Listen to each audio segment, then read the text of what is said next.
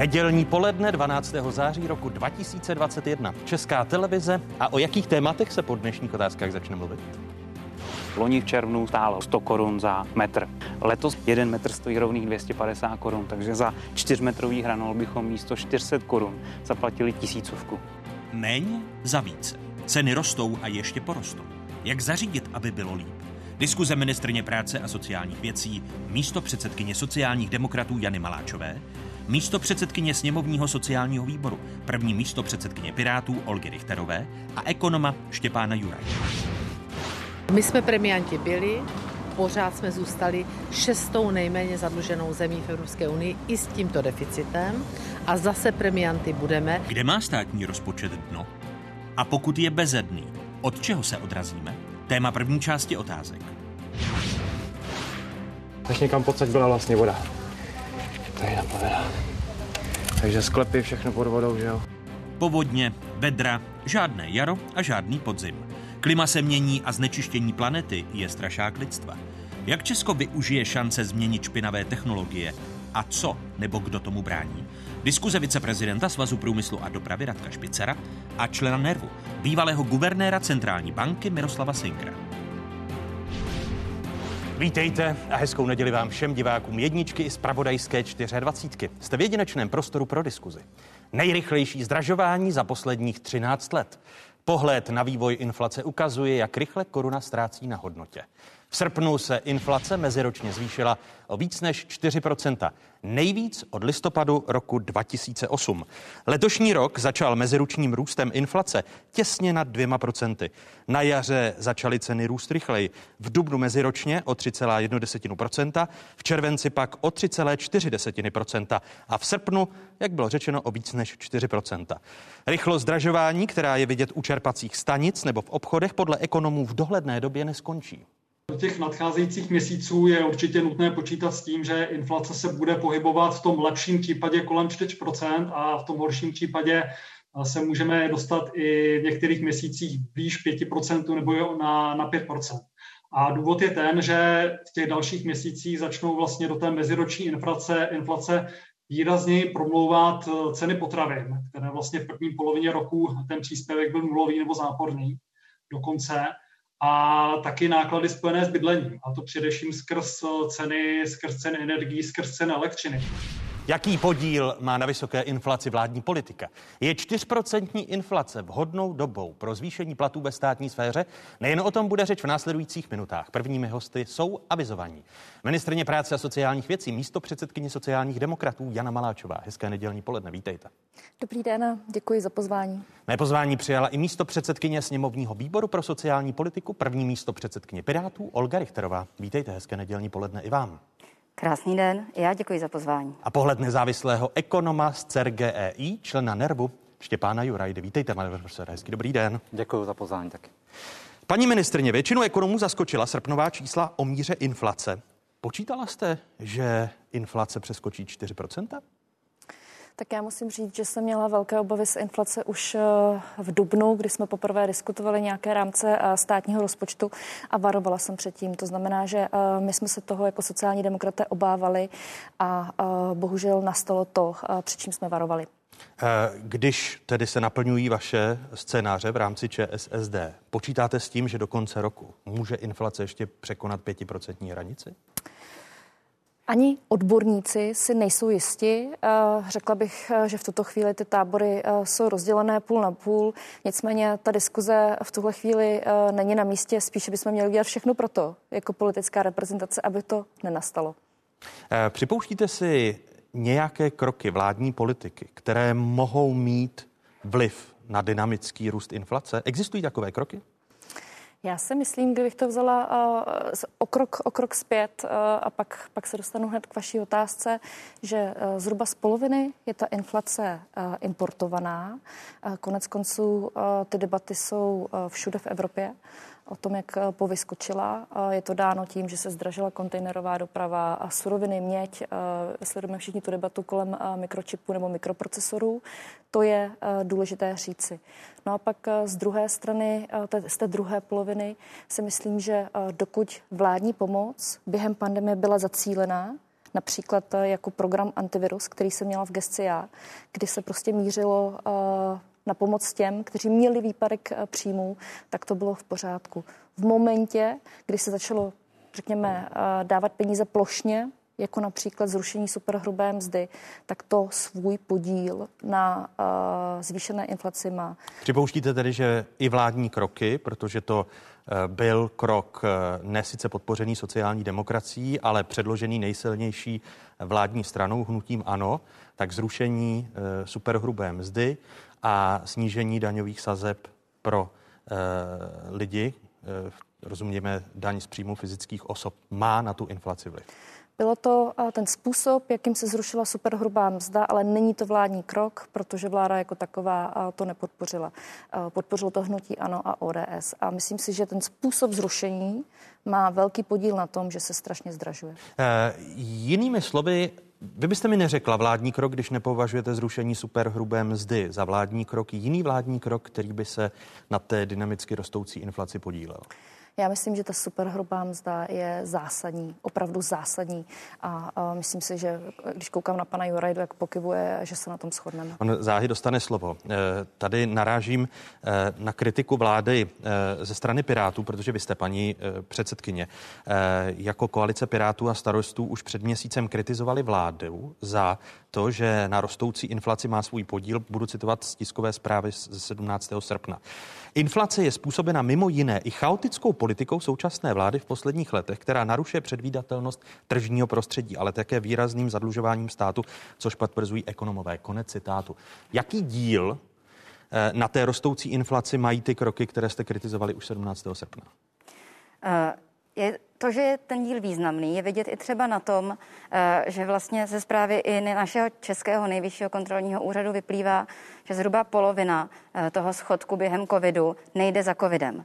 Eh, takže to je jedna věc. Prostě vláda nadměrně utrácí a to přispívá k inflaci. A neuměli byste to vyčíslit? Vaši ekonomové nemají konkrétní čísla, jak velká část je importovaná a jak velká část může být způsobena tím, o čem mluvíte. Já dám ještě druhý příklad s polovinou. A ten druhý příklad je, eh, že eh, stejně tak se zkoumá a řeší, jak velký díl Eh, propadu ekonomiky během covidu eh, měly ty skutečné lockdowny, uzavření opatření a jak velký díl propadu nepředvídatelnost, obavy, chaos. A zase to je zhruba polovina. Takže já bych zdůraznila právě zhruba tu polovinu, eh, polovinu odpovědnosti, co jde za vládou. A upozornila na, té, bych... na těch domácích vlivech. Ano, a upozornila bych na to, že bohužel eh, sice tady paní eh, ministrině řekne, eh, že superhrubou mzdu neodsouhlasili na vládě, ale už neřekne, že to původně pan Hamáček panu Babišovi odsouhlasil a že až vlastně zpětně couvnul. Takže je potřeba si zdůraznit, že tam samozřejmě nějaká dohoda na úrovni vlády byla a my jsme právě od začátku upozorňovali, že tak, jak je to navržené, to nebude dávat smysl. Navrhovali jsme tu slevu na poplatníka a zdůraznila bych, že i díky tomu, že se do, díky našemu návrhu zvýšená sleva na poplatníka eh, do té finální změny dostala, tak to alespoň nenapáchalo takové škody. My si ty jednotlivé kroky záhy paní ministrně rozebereme, protože mě zajímá pohled nezávislého ekonoma. Pane profesore, je možné uh, mít vyčíslené jednotlivé faktory, které se podílejí na té inflaci, jejíž srpnová výše překvapila všechny ekonomy, protože nečí, nepočítali s tím, že překročí 4% hranici? Mělo by to mít možná, ale nevím o takové studii, že by u nás vznikla. V principu eh, souhlasím s tím, že eh, to zrušení superhrubé mzdy, které nebylo ani tak plošné, jako hlavně zaměřené na vysokopříjmové eh, zaměstnance, že nepochybně pomohlo s navýšením cen na trhu nemovitostí, ale to zase není až tak velká součást toho celkového spotřebního koše. Takže já bych většinu toho nárůstu připsal prostě těm globálním procesům, které už jsme si tu popsali tomu, že prostě navazují na sebe výroby přes spoustu zemí a že prostě se tam něco zaseklo a teď to bude rok, řekněme, trvat, než, než to? se to všechno zase dostane do té nejefektivnější přesně předávané podoby. Ale um, obecně je to tak, že ta, ta krize nejvíc uškodila nízkopříjmovým a my jsme nejvíce pomohli vysokopříjmovým. A uh Když zůstaneme, zůstaneme u těch neimportovaných faktorů, o nich mhm. jste mluvil, tak eh, má pravdu paní místo předsedkyně, když uvádí, že ku příkladu část těch výdajů státu, eh, fiskální politika státu, která nemá s covidem nic společného, přispívá k tomu výraznému zdražení a k té 4% inflaci? Obecně to tak určitě bude, ale tady je ten problém, že tady už já nedokážu přesně říct, kvantifikovat, jaká, jak významná část to je a také je důležité se i bavit o tom, které věci jsou u nás indexované a které nejsou třeba ve státních výdajích. Myslím, že životní minimum například není a, a tak. Takže ty, jako ty procesy, které to spouští, určitě třeba eh, se jim věnovat. Ano, paní ministrině. Já bych chtěla říct, že my jsme souhlasili se zrušením superhrubé mzdy, když bude uh, zavedena progrese. To je potřeba rozlišovat, paní poslankyně. A druhá věc, uh, skutečně řekněte, které výdaje státu vám vadí. Protože vy velmi dlouhodobě útočíte na navyšování důchodů, nad zákonnou valorizaci, ale máme na příští rok uh, navržen schodek 380 miliard a nad zákonnou valorizaci uh, jde 11 miliard z těch 380, takže to asi nebude proporcionálně ten problém. To znamená, vysvětlete, proč vám vadí, když se tolik zvyšuje inflace, že pomáháme těm, kteří si nemohou vydělat, to znamená seniorům. Jestli můžete reagovat, paní místopředsedkyně? Um, mně vadí, že se chováte nepředvídatelně, že ty kroky jsou chaotické a náhodné a to je to, co právě Ale bohužel... inflace je taky nepředvídatelná. To je právě části. to, co zvyšuje tu nejistotu na trhu a co právě bohužel eh, k inflaci přispívá. A naprosto 11, zásadní princip, co může stát dělat, je eh, přispívat k jistému právnímu prostředí a tomu, že lidé vědí, jak mají plánovat, firmy vědí, jak mají plánovat.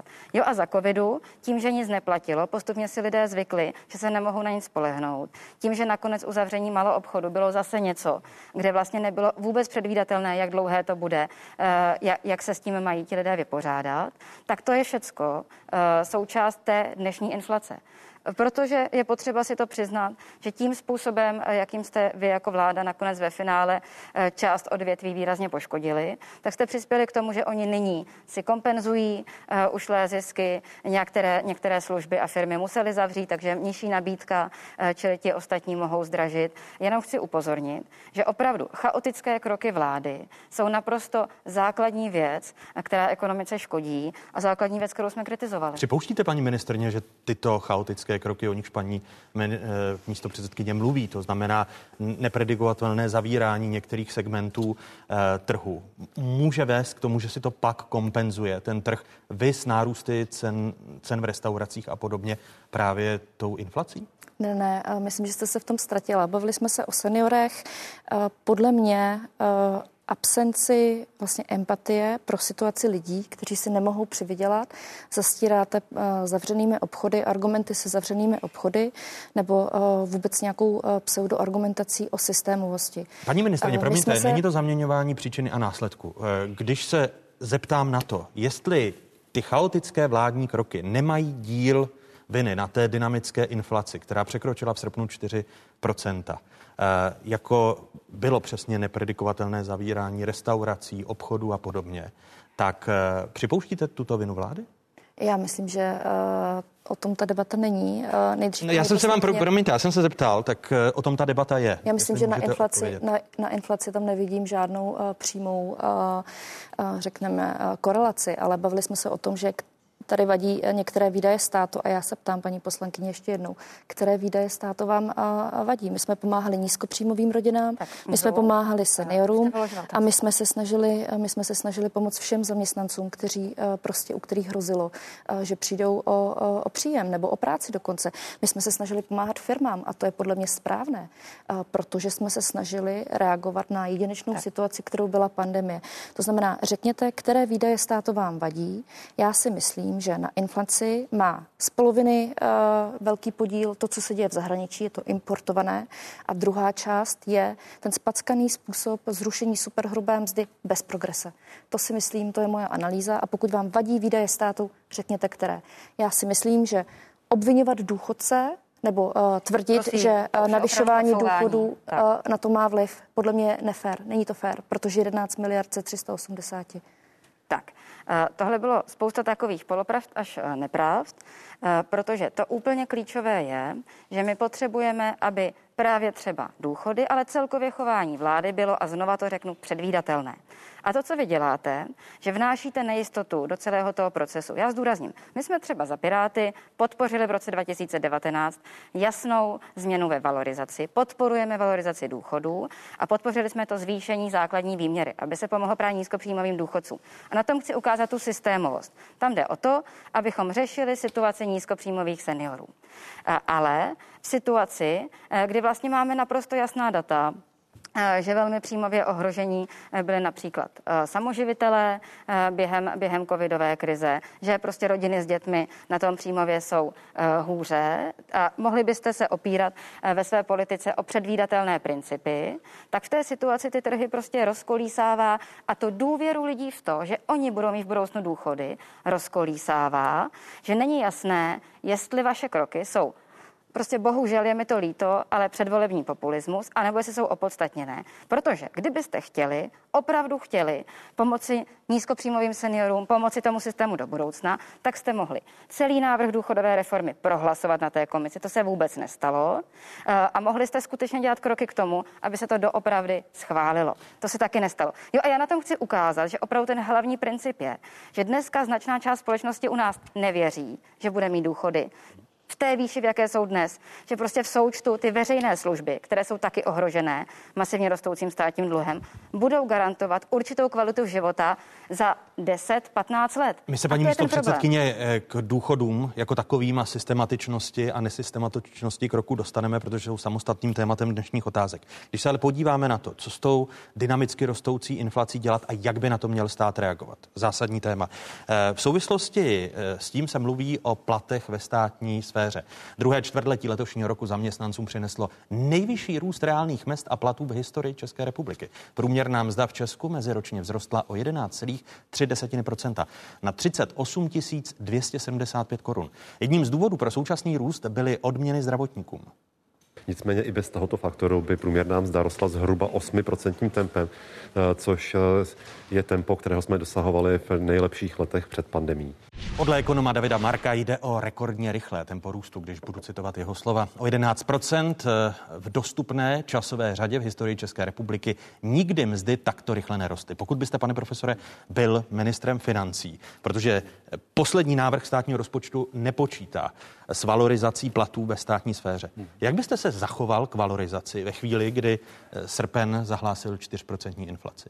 No, to je ta smutná otázka, že eh, díky té inflaci a díky tomu, jak moc se u nás uzavírala ekonomika, školství a malou obchod v průběhu pandemie, že jsme se nedokázali, že to nebylo životy versus ekonomika, ale obojí bylo špatně, tak díky tomu teď eh, máme takovéhle nepříjemné jakoby trade-off, nepříjemná rozhodnutí. Na jednu stranu máme velké schodky státního rozpočtu, čím nám budou víc narůstat, například díky růstu platu ve státní sféře, tím hůře udržitelný ten, ten schodek do budoucnosti bude a ty veřejné služby. A na druhou stranu si můžeme říct, že eh, je důležité udržet třeba tu úroveň eh, platů učitelů. že pokud by se ta jedna z věcí, za kterou bych rád pochválil ten vývoj v České republice v posledních pár let, včetně této vlády, že to se povedlo, ale když to teď neudržíme, tak eh, takže je potřeba rozlišovat. Takže to je, ten, to, je to důležité. Jinými slovy byste nepřišel s plošnou valorizací ne, ne, platu ve státní ne, správě. A jak by vypadala ta, řekněme, selektivní, pokud to tak mohu no, nazvat? Znovu, já bych začal um, jako u každého šetření šetření a u každého navyšování výdajů je potřeba rozlišovat, kde je státní zpráva má větší návratnost pro, pro celou společnost a kde menší. Takže já bych se soustředil za prvé na ty učitele, aby jejich relativní pozice na trhu práce nějak dramaticky nekasla v příštích letech ale zároveň bych se samozřejmě díval i na to, kde jsou výdaje ve veřejné správě možná zbytečné, nebo kde bychom mohli zefektivnit. Eh, a to, tam už potom nejde o průměrný plat, ale spíš o to, kdo kterou práci dělá.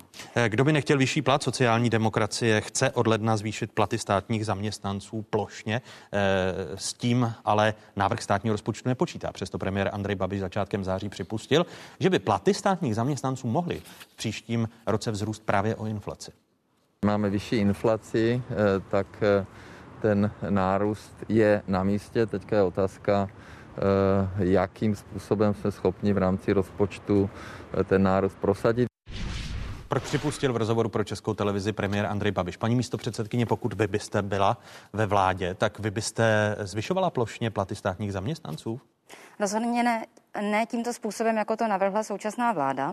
My jsme si naprosto vědomi té priority vzdělávání. Takže školství, tam jenom chci naprosto tady úvodem zdůraznit, by mohlo eh, získat úplně jinou pozici v naší společnosti, kdyby prošla konečně ze Senátu vrácená novela, kde se navrhuje těch 130% průměrné mzdy pro pedagogy. Jenom chci zdůraznit, vláda to nyní blokuje. Vláda jejich součástí je i tady paní ministrně. Takže to by byla klíčová změna v naší společnosti, garantování růstu mest pro pedagogy a současně odborníci z praxe by měli větší šanci se zapojit do učení. O kolik byste tedy zvýšila v průměru platy pedagogů v příštím roce? Eh, chtěli bychom, aby to bylo zajištěné, garantované na těchto 30% průměrné mzdy, aby to rostlo se trvale, aby lidé věděli, že se to s výměnou vlády nezmění. Že to je prostě trend, protože to nás dostane eh, do té nejvyspělejší ekonomiky, kterou chceme být.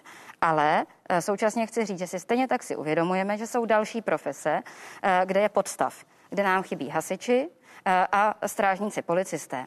Takže tam eh, jako si cíleně uvědomujeme, že je potřeba zajistit, aby lidé z těchto klíčových, důležitých veřejných profesí neopouštěli eh, veřejnou zprávu. A u ostatních profesí ve státní sféře byste Ale... praty, praty zmrazila v roce 2022? Ale ten, ten návrh vlády nereflektuje, že značná část společnosti trpěla obrovskou nejistotou během covidu. A skutečně jediný, kdo neměl velkou nejistotu, byli státní zaměstnanci. A já chci zdůraznit, že potřebujeme vyvážený přístup. My tedy si uvědomujeme priority, ty jsem tady zdůraznila, jsou to prostě učitelé a modernizace našeho uh, celého přístupu k ekonomice. Máme jasný, jasný plán úspor, protože ten eh, běžný provoz státu je stále dražší. To je nemožné. Kdybyste si v domácnosti každý měsíc půjčovali, tak prostě zkrachujete. Takže to si dobře uvědomujeme, že tam je potřeba, eh, jak jste se ptala na ty úspory, paní ministrině, jak revize toho, jak fungují veřejné zakázky, revize toho, které... Dovolíte, k tomu se ještě dostaneme. Tak. Věnujme se pouze platu. A nyní, ano. a nyní v tomto komplexu víme, kde je možné spořit, víme, kde nastartovat růst, tak stejně tak si uvědomujeme, eh, že prostě některé veřejné profese jsou naprosto prioritní, ale není možné chovat se plošně, protože prostě vláda se tváří jako... Tím mi odpovídáte na tu otázku jednoduše, že byste uh, u ostatních profesí zmrazili platy v roce 2022 uh, ve státní sféře? Jednoduchá odpověď je, že důkladně bychom to zvažovali, které profese jak a brali bychom v potaz, že někde prostě ta pomoc musí být větší. Paní ministrně, eh, protože eh, vy se asi nesejdete už s ministrní financí, abyste probrali společně platy ve státní sféře, protože eh, jaký tedy bude návrh sociálních demokratů? Plošné zvýšení v souvislosti s tou 4% inflací? Tak v tuhle chvíli je potřeba říct, že o tom rozhoduje vláda jako celek. To znamená, že my budeme mít jednání ještě před schválením státního rozpočtu o tom, komu, komu přidáme. Já naprosto nesouhlasím s tím, že by se mělo přidávat jenom některým. Učitelé jsou priorita, všichni to chceme, ale co zdravotníci, paní poslankyně? Jako po tom, co mají za sebou, tak jim nepřidáme, co sociální služby pro boha živého. Jako naše společnost stárne, všichni budeme čím dál tím více závislí na péči. Ty mzdy a platy ve zdravotnictví a sociálních službách se nám rozjely a my potřebujeme sociální služby ještě více stabilizovat. Aha. Sice za nás, já to dokončím a pak vám dám prostor. Sice za nás se platy eh, zvýšily a mzdy v sociálních službách o více než polovinu, ale je potřeba ještě více eh, na tom zapracovat. Vy jako znamená... ministrně, promiňte, vy jako ministrně práce sociálních věcí, do jíž gestce to spadá. Můžete mi říci, eh, jaký návrh předložíte vládě, protože už mnoho času nezbývá, v souvislosti s valorizací platů ve státní sféře na příští rok? Já si myslím, a my jsme to řekli už před několika týdny jako sociální demokraté, my chceme jít pevnou částkou, aby se zajistilo, že ti lidé ty peníze dostanou a zároveň nechceme jít plošným mechanismem, to znamená ne v procentním podílu, ale chceme jít tři tisíce všem stejně protože tři tisíce, tři tisíce všem státním Protože tři tisíce pro uklízečku eh, nebo kuchařku ve škole je úplně jiná částka než pro eh, vysoce postaveného úředníka. To znamená tři tisíce všem stejně, tak aby se pomohlo těm, kteří byli v první linii během pandemie, kteří mají nejnižší částky a kterým by ta inflace... A to je každý měsíc eh, o tři tisíce ano, všem plošně Nikoli tedy procentuálně. Nikoli procentuálně, když se podíváte třeba na uh, procentuálně uh, 10%, což jsme v minulosti měli, tak uh, ředitel odboru by dostal nevím, 9 tisíc, zatímco uklízečka by dostala 1500. S touto, s touto částkou 3 tisíc, se kterými vy půjdete tedy na, na vládu, jako sociální demokrata nehodláte už o tom jednat s ministrní financí, pochopil jsem správně vaše Ale slovo. jednat budeme, budeme jednat celá vláda, protože vláda o tom rozhodne ve sboru a taková je dohoda. A kolik vy budete každý měsíc eh, tři tisíce korun navíc státních zaměst, státním zaměstnancům, eh, protože s tím se nepočítá v tom posledním mm-hmm. návrhu rozpočtu, jak jsem ho viděl.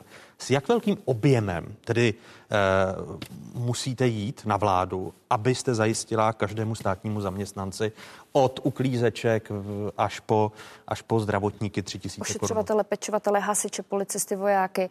Je to Kolik tři je- tisíce všem stejně, je zhruba 20 miliard korun, přičemž jedna třetina zůstane ve státním rozpočtu díky odvodům. Takže 20 miliard korun. Je to, je to hodný způsob, jak přidat státním zaměstnáncům, pane No, profesore? já na tom oceňuju to, že eh, to přidává víc těm nízkopříjmovým, ale eh, nejsem si úplně jistý, že chápu, že to je svým způsobem jako jednoduchá politika, že, že všichni, že nemusím se snažit určit eh, ty hasiče zvlášť a ty zdravotníky zvlášť, ale To ani nejde, to ani nejde. No, to je právě ta otázka, že já mám takovou zkušenost u nás, když se škrtalo ve státní správě někdy před deseti lety, tak se škrtalo plošně, tam, kde to bylo potřeba, i tam, kde ne, opravdu nebylo potřeba škrtat a, a když se přidává, tak se většinou přidává plošně znovu. Tohle je lepší plošné přidávání, než, než to, které je proporční k úrovni příjmu, s tím bych souhlasil. Eh, Vy jste chtěla reagovat, paní místo předsedkyně, to znamená, co říkáte tomu návrhu, mm-hmm. který přijde státní pokladnu na 20 miliard. Jo, jo. Já jsem chtěla uh, zdůraznit, uh, že právě bohužel uh, paní ministrně uh, podle mě trošku jako upozadňuje důležitou věc, hodně důležitou věc, a sice, že právě velká část zdravotníků i sociálních pracovníků je ve finále placená podle toho, jaké jsou, jaké reálně doputují prostředky eh, skrze, skrze ty různé takové převodové mechanismy. A proto je hrozně důležité, že stejně oni nemají jisté, když se něco naslibuje, že ty peníze třeba ty kraje dostanou. A nejsou to eh, klasičtí státní zaměstnanci, jako právě třeba učitelé nebo hasiči. Proto to třeba může dopadnout tak, eh, že se jim sice tohle slíbí, ale pak se jim zkrátí odměny že bude vyšší, eh, jakoby ta... Promiňte, ale když bude 20 základní miliard navíc, eh, tak eh, přece ta, ta garance, že se nebudou zkracovat odměny, jestliže by vláda hmm. na to dala těch 20 miliard, jak má paní ministrně propočítaných, tak by to přece, přece nešlo na zkracování odměn. Já chci jsme- upozornit, my jsme se že právě z toho- my jsme tohle se jsou právě věci, z- které se v minulosti, Ano. s kterými v, z minulosti mají ty kraje dobré zkušenosti. A já prostě chci upozornit na něco, že paní ministrině eh, je ve vládě vlastně za sociální demokracii, ta má vlastně posledních 8 let vládnutí a udělali prostě rekordní schodek rozpočtu a spoustu slibů, které nesplnili takovým způsobem, aby to ty sliby potom pokrylo tam v reálu, kde se to má vyplatit. A teďka to, o co mi jde, je, že stejně v budoucnu to budeme muset platit my všichni. Potřebujeme, aby byly udržitelné služby i do budoucna. A tímto způsobem vedení debaty, plošného přidávání, prostě ohrožujeme jednak důvěru lidí ve stát, že dlouhodobě ty služby budou, že dlouhodobě důchody a podobně budou. A stejně tak eh, vůbec není jisté, eh, že to vůbec takhle dopadne, jak ty sliby znějí. Eh, Ano, paní ministrině, jste chtěla reagovat? Paní poslanky, vy jste strašně obecná pořád. Uh, takže vy nechcete, aby se přidávalo zdravotníkům a sociálním službám. Ne, paní, paní poslankyně, pokud byste ji poslouchala, jestli jsem poslouchal dobře, řekla, že nechce plošné přidání, nemluvila o zdravotnících. No ale uh, to je Tak zcela zahrnuté. konkrétně, zcela konkrétně A to- si já- třeba já to taky- uvědomujeme, já to ještě dokončím. že třeba 6% té inflace u zdravotníků a sociálních pracovníků dává smysl, eh, ale jenom vám chci na tom celém, eh, co děláte, ukázat, že těmito typy návrhů rozkolísáváte důvěru v to, že náš stát bude fungovat dlouhodobě, udržitelně Co a ty- férově. Co ty uklízečky v těch, A férově, v těch důchodácích? protože Co ty 40%, eh, 40% eh, lidí bylo výrazně postiženo pandemí a vy nyní upozorňujete jenom na eh, tu část lidí, a já každému přeju růst mest, kteří měli zaručenou svoji jistotu. A prostě já nevidím férovost v tom, že nezohledňujete tu obrovskou míru nejistoty, co dopadlo Paní na ministrině, jiné můžete mi odpovědět na tu otázku těch 20 miliard vy máte od ministrině financí přislíbených, když s tímto Ne. návrhem jde- jdete na vládu? Máme, máme dohodu, že o tom budeme jednat na vládě. Dohoda s ministrní financí je ta, že eh, v momentě, kdy se bude předkládat státní rozpočet, tak se o mzdách a platech, protože eh, ono je to platy ve veřejné sféře, ale mzdy se týkají zejména eh, zdravotnictví a sociálních služeb, tak se o tom bude jednat na vládě a předjednáme to na úrovni premiéra odboru a zástupců sociální demokracie. Kdy to jednání máte? Protože ptám se proto, že když nebudete mít jistých těch 20 miliard, vy přijdete s návrhem 3 tisíc korun měsíčně každému, tak se může stát, že to přesně bude bráno z odměn a nula od nuly může pojít. Ne, ne, musíme se podívat na jiné úspory. Můžeme se bavit o tom, zda bychom stihli nakoupit veškeré zakázky ministerstva obrany, zda nenavýšíme minimální mzdu, tak jak požaduje sociální demokracie, protože to znamená velké příjmy do státního rozpočtu. To znamená, prostor tam je, ale ještě dovolte, abych zareagovala. Když budeme přidávat jenom některým, tak to akorát prohloubí rozdíly mezi lidmi, kteří velmi tvrdě pracovali během pandemie. Já jsem použila ten uh, příklad kuchařek nebo uklízeček v sociálních službách. Ty byly ve stejném stresu jako ostatní a myslím si, že si zaslouží, aby jejich mzdy a platy rostly. Protože se nedokážu představit, že po tom roce a půl, co si zažili, jak bojovali prostě o holé životy, tak se jim reálně nepřidá, platy se jim zmrazí nebo mzdy a to znamená mínus. To znamená prostě mínus. A já, já prostě nechci, aby nízkopříjmoví zaměstnanci státu trpěli, protože se tady prostě uh, zrušili daně uh, bohatým. To je strašně nefér, takže mě jde o tu spravedlnost, proto ta stejná částka. Ta stejná částka má také zajistit to, uh, pane moderátore, že ti lidé to uvidí v té uh, výplatnici, že to skutečně nastane. Protože... Ale proto se ptám, jestli máte těch 20 miliard, protože když vláda nebude alokovat 20 miliard, může to dopadnout tak, jak varovala paní místo A já si myslím, ještě no. poslední věta, že, že je nefér přidávat prostě uh, ve velkém uh, stylu prostě uh, manažerským pozicím a podobně. Hmm. Ti si také u, někteří zaslouží, ale měli bychom hlavně pomoci nízkopříjmovým zaměstnancům. Ale i ti státu. dostanou ve státní správě tu tři tisícovku každý ano, ano. měsíc. Ale pro ně, a... jsou to, pro ně jsou to třeba pak 2%, 3%. Ale je to důležitá část těch 20 miliard, takže to je podobná diskuze, jakou jsme tu chvíli, před chvíli měli u těch důchodů, kde je primární přidávat těm nízkopříjmovým seniorům, protože jsou skutečně ohroženi chudobou. A když přidáme plošně, tak on je, jako je to populární, ale ten, ten dopad rozpočtu je potom velký. A tady je to podobné. Třeba je úplně souhlasím s tím zaměřením na sociální služby, ale třeba včetně dlouhodobé podpory sociální eh, práce na obcích a tak. A, a teď to, to není úplně jasné, že to je přímým důsledkem toho, že přidám všem, včetně těch, eh, eh, jako včetně třeba zaměstnaných úředníků na ministerstvech, ale s mnohem vyšším příjmem. Takže mě pořád přijde lepší ten princip, souhlasím s tou myšlenkou zaměření, ale já ji tam nevidím u toho přidání uh, pane, těm Pane profesore, a vy byste, jenom paní ministrině, vydržte vteřinku, vy byste sahal i na minimální mzdu. Eh, jak tady naznačila paní ministrně, že eh, přijde i s návrhem v rámci rozpočtu na příští rok hmm, s návrhem na zvýšení. Já bych souhlasil s dlouhodobým postojem paní ministrně, že minimální mzda by měla být do nějaké míry indexovaná, podobně jako jsme, jsme navrhovali. My jsme to už přímo navrhli. Ale, ale, ale s tím, že by v, takovém, v takové pevné indexaci, třeba vazbě na růst průměrné mzdy, hmm. také byly nějaké automatické brzdy. Například, když se ekonomika dostane do recese, tak v tu chvíli nenavyšuju, protože to je přesně ta chvíle, kdyby navýšení minimálních mest mohlo uškodit těm nízkopříjmovým, kterým se snažím pomoct. Takže teď je ta otázka, jestli my jsme v situaci, kdy si to ta ekonomika může dovolit a, a zda by to nedopadlo na zaměstnanost těch nízkopříjmových. V minulosti to tak určitě nebylo, na to už máme i nějaké empirické. A jak byste si na tu otázku, kterou jste položil, odpověděl? No, asi bych teď nepřidával. Nepřidával byste, nezvyšoval byste minimální mzdu. Paní ministrně, eh, s jakým návrhem tedy přijdete? 18 tisíc. 18 tisíc. Eh, a firmy a pan Babiš chtějí dovést do České republiky 300 tisíc Ukrajinců. Eh, to znamená strašit tím, že to dopadne na nezaměstnanost nízkopříjmových je podle mě nevychází ta rovnice. To znamená 18 tisíc a pak se pojďme bavit o tom, jak rozvolňovat trh práce. Protože lidé, kteří pracují, tak mají systém zde uživit. A my jsme se snažili brutálně navyšovat v posledních letech, zdvojnásobili jsme minimální mzdu, ale 15 200. Když tady pan profesor Jurajda říká, že on by v této situaci, v jaké teď jsme ne, nezvyšoval minimální mzdu na 18 tisíc korun, což je, řekněme, skokové zvýšení minimální mzdy, se kterým chcete přijít. Eh, předpokládám, že se smířujete s tím, že to premiér ne, odmítne a, a hnutí ano odmítne, protože premiér vaše kroky kritizuje?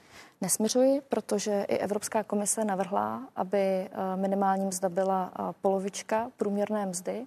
To znamená, kdyby platila ta legislativa unijní, tak máme minimální mzdu 19 tisíc. To znamená, skutečně potřebujeme už pohnout s minimálním mzdou, protože nás předběhlo Polsko, protože nás předběhlo Co ale dělat, když, když většina ve vládě rozhodne, že na těch vašich 18 tisíc ne, nepůjde?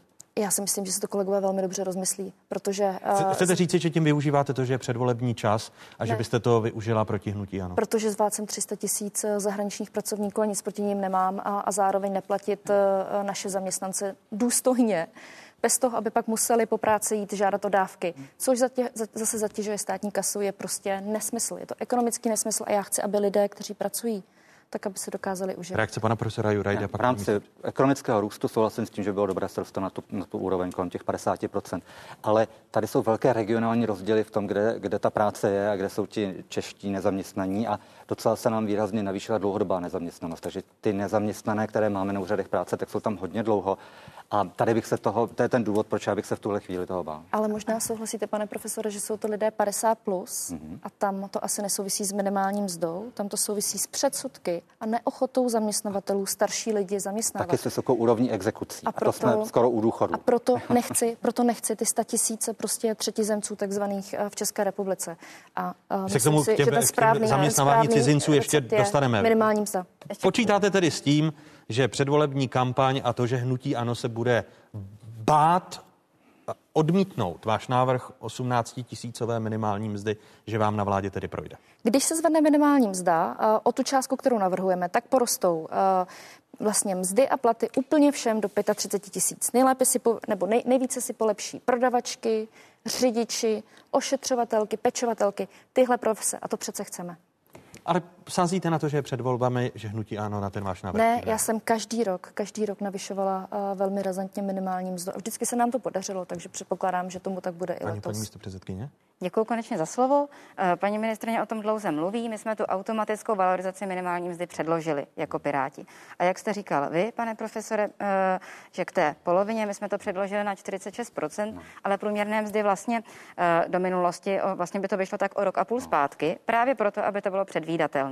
A teďka zase se prostě vrátím k tomu, že tímto handlovacím, handrkovacím způsobem, jakým vy v současné vládě fungujete, nedáváte žádnému a nejenom podniku, ale ani obci možnost si plánovat, jak dlouhodobě bude potřeba počítat s navýšením nejenom té minimální, ale samozřejmě všech těch navázaných zaručených mest. Vy byste tedy na místo každoročního vyjednávání o minimálním mzdě šli tou cestou indexace, kterou jste předložili a která byla zamítnuta i hlasy ČSSD. Chápu. Přesně tak. Přesně na tom chci ukázat, že všichni tady roky mluví o tom, že je potřeba si na indexaci domluvit.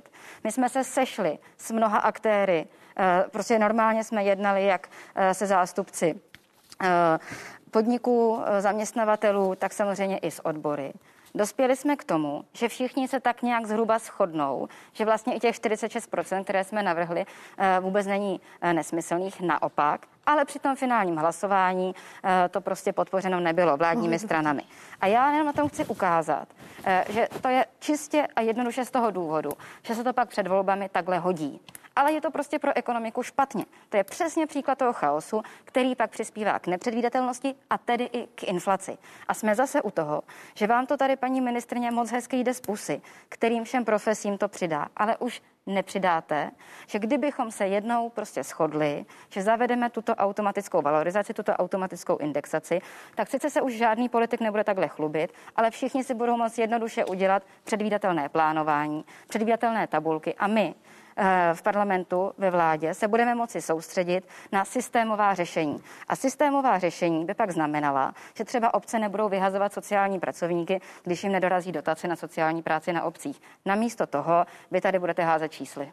Stručná reakce. Paní poslankyně, krásně jste to řekla, akorát vás doplním. Eh, já jsem to také dvakrát navrhla, ale eh, všichni chtějí automatický mechanismus. Vtip je v tom, že se neschodnou na té částce.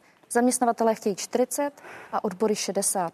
Proto je 50% to, co chceme my a to, co chce Evropská komise, to správné.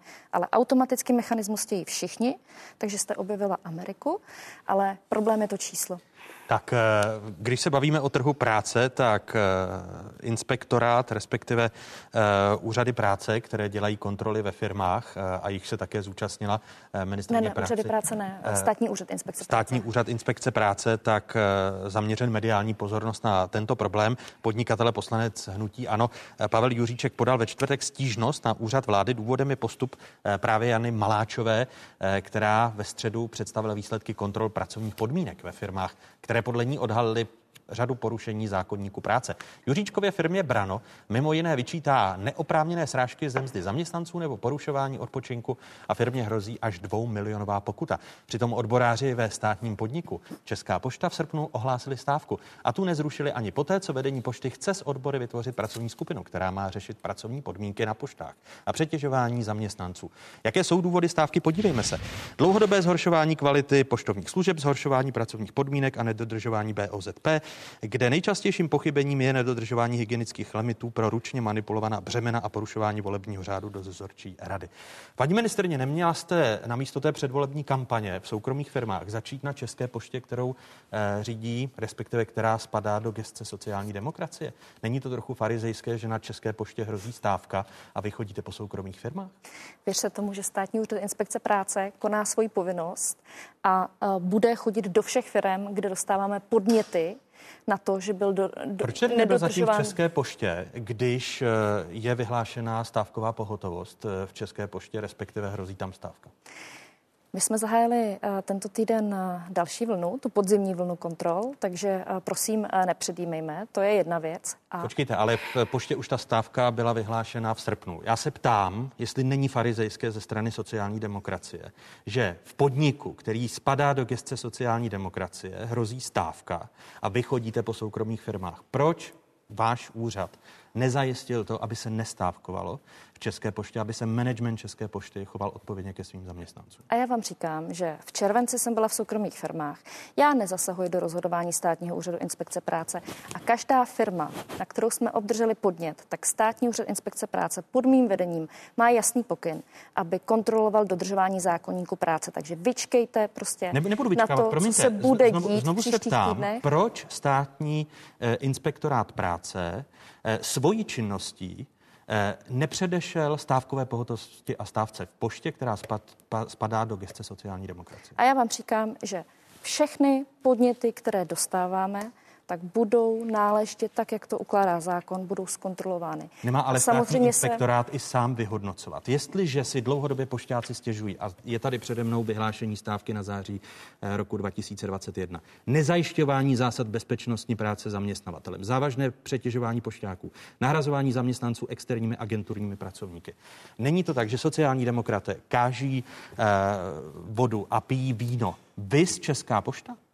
No, já vám říkám, že kdyby tam teď ta kontrola byla, tak vám to nemohu říct, že tam ta kontrola je. Ale ta kontrola tam zatím nebyla. Znovu se ptám, jestliže se tady to přeci, od srpna... To přeci nemůžete vědět. Na to, že vy říkáte, ve kterých firmách ta ani, kontrola ani, je... Ani já to v tuto chvíli Promiňte, nevím. víte to a do některých firm chodíte, vy z Amazon. Znovu se ptám, pokud byste měřila všem stejně, proč nebyla kontrola na České poště? Pane Moravče, v Amazonu jsem nebyla na kontrole, tam jsem byla na návštěvě na pozvání vedení Amazonu. To je rozdíl. Pak tam byla kontrola ze rozhodnutí státního úřadu inspekce práce, které jsem neovlivnila. Další věc do všech těch firm, kam chodí státní úřad inspekce práce, tak to není podle plánu a zadání ministrině. Tam se znovu vám nevádí, ale... že ve státním podniku, který spadá do gestce sociální demokracie pod ministra vnitra a vašeho předsedu, je stávková pohotovost a nebyla v něm státní inspekce? Řeknu vám úplně upřímně, že to řeším intenzivně, ale nebudu eh, vysvětlovat a nebudu nějakým způsobem prozrazovat, eh, co se chystá. Ale státní úřad inspekce práce má jasný pokyn, veškerá porušování zákonníku práce na to reagovat. I, I to, co se děje v České poště, může ukazovat na to, že to, co vy děláte v souvislosti s těmi kontrolami, je laciná předvolební kampaň sociálních demokratů. Tam se, proč sociální demokracie, pod které spadá Česká pošta, nezabránila tomu, aby byla vyhlášena stávková pohotovost, aby se neporušovaly zásady bezpečnostní práce a všechno to, co vyhlásili odbory. A já říkám, že to osočování, že nepřistupu ke všem stejně, je liché. A věřte tomu, že státní úřad inspekce práce pod mým vedením bude dodržovat a bude dbát na dodržování zákonníku práce úplně u všech stejně. Ale proč se to nestalo na České poště? Znovu se ptám. Protože ty informace jsou velmi čerstvé a státní úřad inspekce práce. Jsou staré víc než měsíc. Uh, jedná uh, krok po kroku. Minulý týden jsme zahájili druhou vlnu. Počkejte na výsledky, vče včas oznámíme. Je tam, a tady, je tomu, tam tady už i Česká pošta konečně? To vám neřeknu. A proč tam nebyla dřív v těch kontrolách, které už jsou zavřeny a o nich jste referoval? Protože v té červencové vlně byly velké průmyslové podniky, kde jsme měli úplně nejvíce podnětů a kde jsme měli asi čtyřikrát násobně víc A mezi ty podnětů. Česká pošta nepatří? Česká pošta není průmyslový podnik. No ale je to jeden z největších zaměstnavatelů v zemi. ale ta první vlna se týkala průmyslových podniků. Takže jste se zaměřili na průmyslové podniky, byť ve státních podnicích jsou takové eh, nedostatky jako v České poště? Ne, ne, ne, dokončím to, když mě necháte. Ano. Uh, Zavřeli jsme ekonomiku. Myslím si, že COVID vedl ke zhoršení pracovních podmínek eh, v České republice, k porušování razantnějšímu zákonníku práce. No a když jsme v květnu rozvolnili ekonomiku, a podívali jsme se na ty podněty, které jsme dostali jako státní úřad inspekce práce, tak jsme zjistili, že ta situace se kvůli covidu, kvůli pandemii mnohonásobně zhoršila. Když jsme všechny ty podněty vyhodnotili, a já jsem takto panem generálním inspektorem byla informována, tak jsme zjistili, že největší problém je v průmyslu. Pravděpodobně to bude souviset s tím, že průmysl se snažil během pandemie za každou cenu nebýt zavřený. To si myslím, že byl ten hlavní důvod. To znamená, že ta první vlna kontrol se soustředila na průmysl, protože tam docházelo k, nejvýše, k nejvíce porušováním. A Chcete tím tam... říci, že, že nebyl takový podně, takový, takové množství podnětů u České pošty? Eh, že proto v té první vlně Česká pošta i přes vyhlášení stávkové pohotovosti nebyla? Ne, ne, ne. Ta první vlna se týkala průmyslu, protože jsme měli úplně nejvíce podnětů a, a skutečně masivně e, na průmyslové podniky. Proto se jich týkala ta první vlna kontrol. Teď byla zahájena ta druhá. Považujete ty kontroly za systematické a e, je na místě tak kritika, nebo není, že je zneužíván státní inspektorát práce v předvolební kampani? Tak rozhodně to je předvolební kampaň za státní peníze, co předvádí paní ministrně. Za peníze nás všech e, jezdí na kontroly, které předtím vůbec nedělala. Já jsem vás nikdy neviděla, že byste prezentovala uh, vlastně, jaké jsou výsledky inspektorátu práce. Měli jsme to na výboru pro sociální politiku, byla tam někdy uh, i alarmující čísla týkající se bezpečnosti práce, ale to vás vůbec nezajímalo, dokud nebylo před volbami. Takže co se týče tohoto, já mám vlastně tým lidí, s kterými se věnuju fungování inspektorátu práce a pracovnímu právu a přesně jsme si vědomi toho, že byste využila chytlavé téma, ale čtyři nebo tři a půl roku jste pro něj neudělala vůbec nic. A teďka k tomu, že stát má jít příkladem, mě opravdu velice mrzí, že vy se zaměříte na to, abyste šlapala po soukromém sektoru, ale ignorujete, že třeba zkrácené pracovní e, úvazky a pružná pracovní doba jsou obrovským problémem v státní sféře. Jo, na tom chci ukázat, že... Vy tady máte, promiňte, vy máte konkrétní eh, podněty, že to je problém státní zprávy, eh, nejen ty problémy České pošty, o nich jsem mluvil, jak je možné, že Česká pošta neprošla kontrolou, byť je tam vyhlášena stávka? Já chci ukázat, že stát nejde příkladem, a stát se zaměřuje prostřednictvím paní ministrině prostě na soukromníky a vůbec neřeší své vlastní fungování. A přitom zase to je klíčem pro důvěru veřejnosti v to, že stejná pravidla, jaká se aplikují na stát, na různé jeho složky, eh, potom platí buďte, buďte pro konkrétní, ve kterých firmách. Já jsem tady uvedl konkrétní příklad České pošty, kde se dlouhodobě zaměstnanci stěžují na dodržování BOZP například. Eh, jaké další podniky, eh, státní podniky nebo státní zprávu máte na mysli? Já dám velmi konkrétní příklad něčeho, co lidi pálí, a to jsou počty těch uh, zkrácených úvazků o něco, nebo zaměstnávání lidí s handicapem obecně ve státní sféře. To je, ne, ne, ne, to je, uh, to je z, z jiného soudku. Uh, to je ze soudku, že člověk podá žádost, že by chtěl takovou, takovouto změnu a že je dneska příliš snadné mu to zamítnout. A ve státní sféře uh, vy jste ne, nepozbuzovala tyto uh, konkrétní kroky, co by lidem pomohly. Já na tom chci ukázat, že to je prostě předvolební kampaň, že jste se tomu tématu předtím vůbec nevěnovala a že namísto toho, aby stát šel příkladem ve spoustě věcí, v kterých může jít příkladem, tak namísto toho eh, se soustředí, a teďka to zdůrazním, i na hledání formálních chyb, na pochybení ve věcech typu evidence, namísto toho, aby šel potom Ale když podstatném. vám neproplatím mzdu, kterou máte mít, to není formální chyba, paní poslankyně. Jako zkusila jste se někdy vcítit prostě do pozice dělníka, který pracuje někde v regionu, vydělává 19-20 hrubého a neproplatí mu prostě noční, to jsou jako, to jde do řádu tisíců, to nejsou žádná form, formální nebo gentlemanská provedení, to jsou zásadní prohřešky a porušování práv zaměstnanců. To opravdu jako, nezlobte se na mě a taky nevykládejte, že jsem to nikdy neřešila. My jsme každý rok zkontrolovali více než 25 tisíc firm. Každý rok se tomu pečlivě věnujeme. Je pravda, že během covidu toho bylo trochu méně, ale já si nedokážu představit, že bychom během covidu uh, pokračovali v těch masivních kontrolách, takže jsme to utlumili. Ale v momentě, kdy se ekonomika rozvolnila, tak jsme do toho šli plnou parou. A Tady říkám, otázka opravdu, jestli fungujete i ve vztahu k těm státním podnikům. Pane uh, Myslím profesore. si, ještě můžu, jestli ano. můžu dodat, pane, uh, pane moderátora. Věřte tomu, že měřím všem uh, stejným metrem, že uh, ani, uh, tak jak jste uh, to správně uvedl, ani firmy, které patří poslancům, uh, tak uh, se nemohou vymlouvat. Pro všechny patří a platí zákonník práce stejně. A věřte tomu, že všechny podněty, který státní úřad inspekce práce dostane, tak vyhodnotí a bude konat. Ale je pravda, a to teda přiznávám opravdu, že díky těm kontrolám se o tom konečně mluví. Lidé se tolik nebojí. A teď těch podnětů máme strašně moc. To znamená, že trošku pokulháváme, ale snažíme se a všechno bude zkontrolováno. Věřte tomu, jsme teď v tuto chvíli opravdu zaplaveni podněty. A, a musím vám říct, že když já se podívám na to, co mi lidé píšou v Messengeru, v e-mailech, ale co mi říkají i na ulici, tak skutečně porušování zákonníku práce, to masivní, je obrovský problém v České republice. Potřebujeme o tom mluvit. Není to kampaň. Opravdu věřte tomu, že to není kampaň. Jsou souvisí to s tím, že jsme rozvolnili ale je, ekonomiku. Že, že, že, tyto, že tyto kroky nepřišly e, po vašem nástupu do funkce, protože se mohlo předejít ku příkladu té chystané stávce na České poště. Pane profesor, když se podíváte na to systémové, na to systémové řešení, e, je možné ty kontroly, když chodí a teď nechme stranou a nepersonifikujme, jestli Jana Maláčová nebo někdo jiný po firmách. Je tohle systémové řešení problému a nedodržování ku příkladu eh, zásad bezpečnosti práce nebo přetěžování zaměstnanců, jak si stěžují zaměstnanci České pošty? Jestli je součástí toho řešení přítomnost politiků? Tak a jestli to je systémové, když se díváte na trh práce a dodržování zákonníku práce. Já myslím, že se to všichni shodneme na tom, že porušování zákonníku práce je reálný problém jak ve veřejné správě, nebo třeba policie ČR, dokážu představit, že lidi dělají několik směn za sebou a, a že se to nesmí a tak, a že je potřeba to hlídat. Zdravotnictví. Stejně, zdravotnictví. A stejně taky v soukromém sektoru. A je potřeba uh, dohlížet na obojí.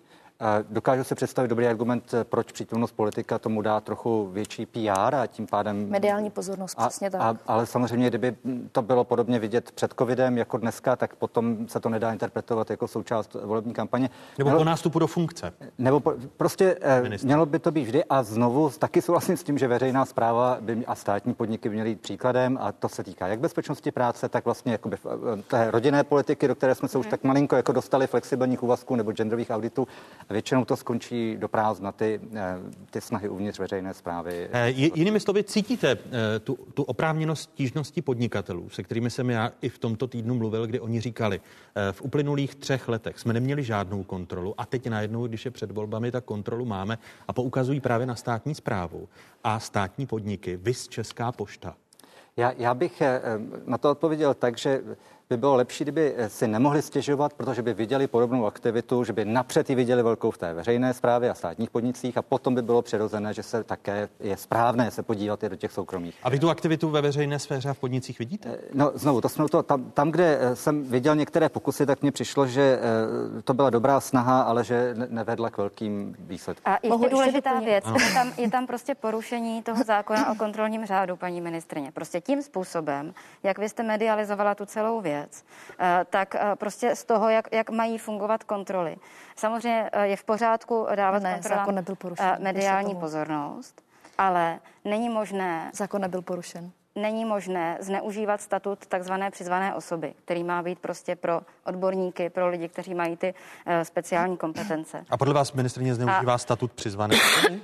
já, já jenom chci upozornit na to, že si myslím, že velmi výrazně hrozí, že si budou ty firmy v soudním řízení eh, prostě oprávněně mohu, mohu na to ještě zareagovat. My tady zase řešíme formu. My tady řešíme formu místo toho, aby jsme se bavili o tom, eh, proč je v Česku porušován zákonník práce.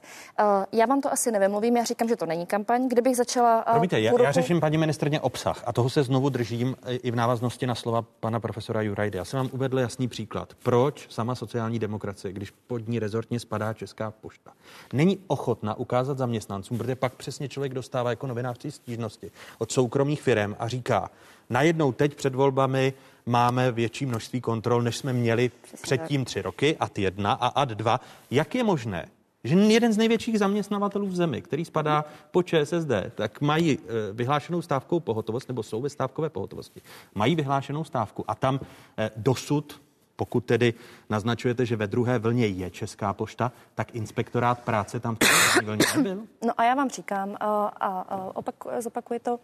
A, Nemohu vám prozradit, že tam ta kontrola bude. Podívejte se, mě několik týdnů je vyčítáno, že nejsou ty kontroly v České poště a že nejsou v Agrofertu. A já vám říkám, že nebojte, na každou firmu, na kterou dostáváme podnět, tak tam kontrola bude, protože ke všem se přistupuje stejně. No ale a místo třeba, toho, proč a místo Agrofertu, toho, abychom... kdy je o Agrofertu natočen film dokumentární, tam ta kontrola nebyla? Byla. Kdy? Teď? To vám neřeknu, byla. Teď byla kontrola v Agrofertu. Eh, tímto pro mě hasné. Eh, věřte tomu, že ke všem přistupujeme stejně a je potřeba tam, kde jsou podněty, tak reagovat. A pojďme se bavit o tom, proč se v Česku porušuje zákonník práce, proč se lidé bojí se ozvat, proč jsou normální kmenoví zaměstnanci nahrazováni agenturními zaměstnanci, proč je u nás práce tak levná, proč lidé po 50 se nemůžou najít práce, proč se nebavíme o těchto tématech, pane moderátor. Pa, paní ministrině, my se o nich můžeme bavit a, když a budeme volby, se o nich bavit, jsou, když se, promiňte, když, když se podíváme na agentury, rok. když se podíváme na agentury. Vy jste prohlásila, poslechněme si vaše slova, která jste pronesla v pátek ve Zlíně, kdy jste mluvila o nobodovém otrokářství v souvislosti s agenturami, eh, které nabízejí zaměstnání. Tady jsou vaše slova. Já si myslím, že agentury práce jsou novodobé otrokářství, jsem o tom přesvědčená, myslím si, že by se měly zrušit. V tuto chvíli je důležité, aby jsme si ten trh práce chránili, aby jsme se využili, snažili využít uh, tu práci pro, uh, pro ty, kteří v Česku práci nemají a hledají a taky nedovolili, aby tento velké množství lidí zvenku stlačilo ty mzdy dolů. Vy jste čtyři roky ministrní práce a sociálních věcí. Tady je zákonník práce, hlava pátá agenturní zaměstnávání. Od paragrafu 307 do paragrafu 309. Chcete říci, že když mluvíte o nobodovém otrokářství, vy jste nepředložila zásadní novelu zákonníku práce, která by se týkala toho agenturního zaměstnávání a nezahájila jste tu debatu v těch uplynulých třech letech. E, proč tedy naše zákony, chápu správně, že zákonník práce umožňuje otrokářství?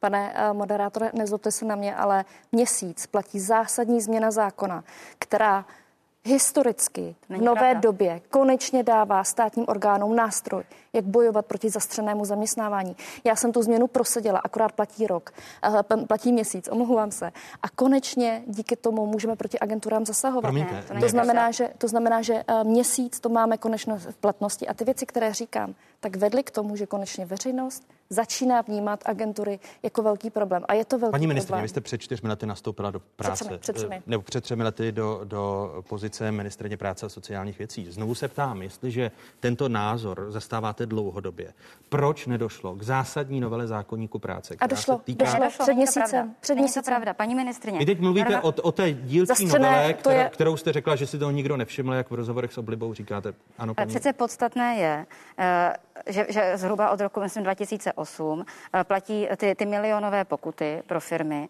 pokud nezajistí, nezajistí ty rovné podmínky. Tam naprosto jasně eh, to právo je sladěné, protože pracovní agentury jsou používané napříč Evropou eh, a je potřeba to sladit. A teďka, my máme prostě tahle ustanovení, je to přesně tahle ta tahle ta část zákonníku práce. pojďme k podstatě. A jde o vymáhání. To celé, o co jde, kauce jde o vymáhání. To, kauce to, kauce to nezlepší. Té sou, ne, ne, ne, ne. Uh, jde o vymáhání uh, těch reálných rovných podmínek pro ty zaměstnance kmenové a agenturní no, a reálného to, dodržování to bezpečnosti práce. A tím já vám chci říct, že to je prostě uh, bohapustá kampaň, co předvádíte, že vy to vyřešíte, když jste neřešila to praktické vymáhání celé čtyři roky. Tak, uh, ministrní jsem tři roky a já vám říkám, že hlavní problém v tuhle chvíli tři, v červenci to byly tři roky. Hlavní problém je v tuhle chvíli zastřené zaměstnávání přes eh, takzvané zastřené agentury práce. A tam se nám konečně podařilo po dlouhých letech mít jasný, jasný nástroj. To znamená, že odpovědnost ponesou ty uživatelské firmy. To už tam nikoliv, bylo. ne, nikoliv ta agentura. Nebylo to tam, tam věřte tomu, že to je průlomové, uh, to tam nenajdete, protože a. to je jedno, uh, protože to není v zákonníku práce, ale ještě jednou, Agentury jsou problém, zhoršuje se to, zhoršuje, zhoršilo se to pandemí a my jsme konečně po dlouhé době prosadili závažnou změnu. Pak jsme chtěli prosadit, a to nám zabránili a schodili Piráti, to je vaše odpovědnost, paní poslankyně. My jsme chtěli evidenci, my jsme chtěli evidenci dohod, my jsme chtěli uh, skutečnou... v covidu, my jsme nechtěli, aby ty lidi vyhodili kvůli tomu, že vy tam při, přilepíte můžu, k izolačce můžu, dohody. Můžu, můžu to dokončit. Uh, evidenci dohod, ta by pomohla lidem, aby jsme viděli, jak velký problém to je. My jsme chtěli také, aby se konečně uh, zpřesnilo hlášení volných pracovních míst a my jsme chtěli, aby uh, úřady práce začaly konečně digitálně fungovat. Tak a teďka a pravda, to by by... pravda, paní ministrně, je ta, paní že vy jste to... chtěla buzerovat firmy, aby hlásili na úřad práce uh, věci, které nejsou potřeba a nikdy nikomu nepomohly, protože přes úřad práce se bohužel práce hledá velmi obtížně. Chtěla jste v covidu přílepkem k izolačce přilepit evidenci dohod, která nebyla vydiskutovaná. Uh, způsobilo by to obrovské praktické problémy. A potom to. Pomohlo, by to, o tom, pomohlo by to zaměstnancům. Tady lžete o tom, že v minulosti nebylo možné vymáhat. A proč jste proto hlasovali pokuty? v prvním kole, když to bylo obrovské Promiňte, já se omlouvám, tady, tady se neschodnete ještě jedna věc, která je ale důležitá, týká se přílivu nové pracovní síly a napjatého trhu práce. Ta, ta diskuze o pracovních povoleních eh, občanům z jiných zemí, ku příkladu z Ukrajiny. Pane profesore, když se na to podíváte ekonomicky, bez emocí, hmm. je tady na místě ta oprávněná stížnost zaměstnavatelů, že stát systematicky neřeší novou pracovní sílu, hmm. která by šla do těch profesí, které nechtějí vykonávat lidé, kteří jsou i hlášeni na úřadech práce. Hmm. Vys diskuze o třech z těch tisících zaměstnanců z Ukrajiny. Já bych to ještě rozdělil na, na dvě úrovně, ta imigrační politiky. Jedna je dlouhodobě se nám nedaří mít selektivní imigrační politiku, kde jsme přitahovali kvalifikovanou pracovní sílu ze zahraničí, což je něco, co potřebujeme i pro udržitelnost třeba důchodového systému. A potom eh, ten jeden z těch problémů, takových těch fundamentálních, o kterých, z kterých potom plynou i ty agentury, je to relativně vysoké daňové a odvodové zatížení nízkopříjmové práce v České republice.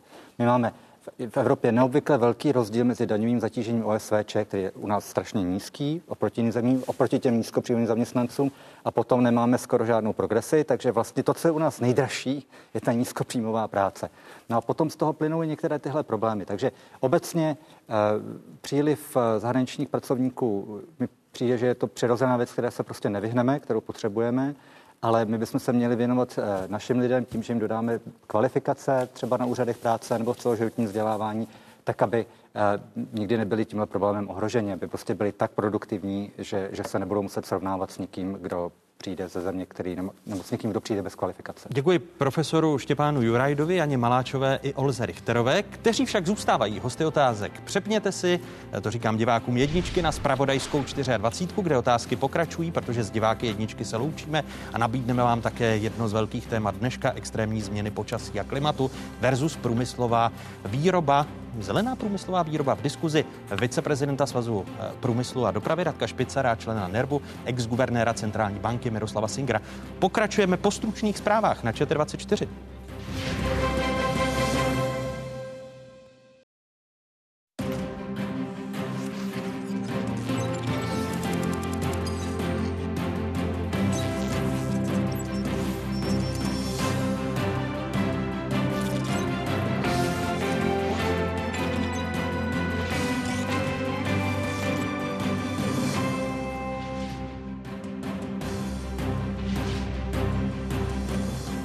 Na správné adrese, tady je spravodajská jednička v zemi, tady je ČT24. O jakých tématech se po dnešních otázkách začne mluvit?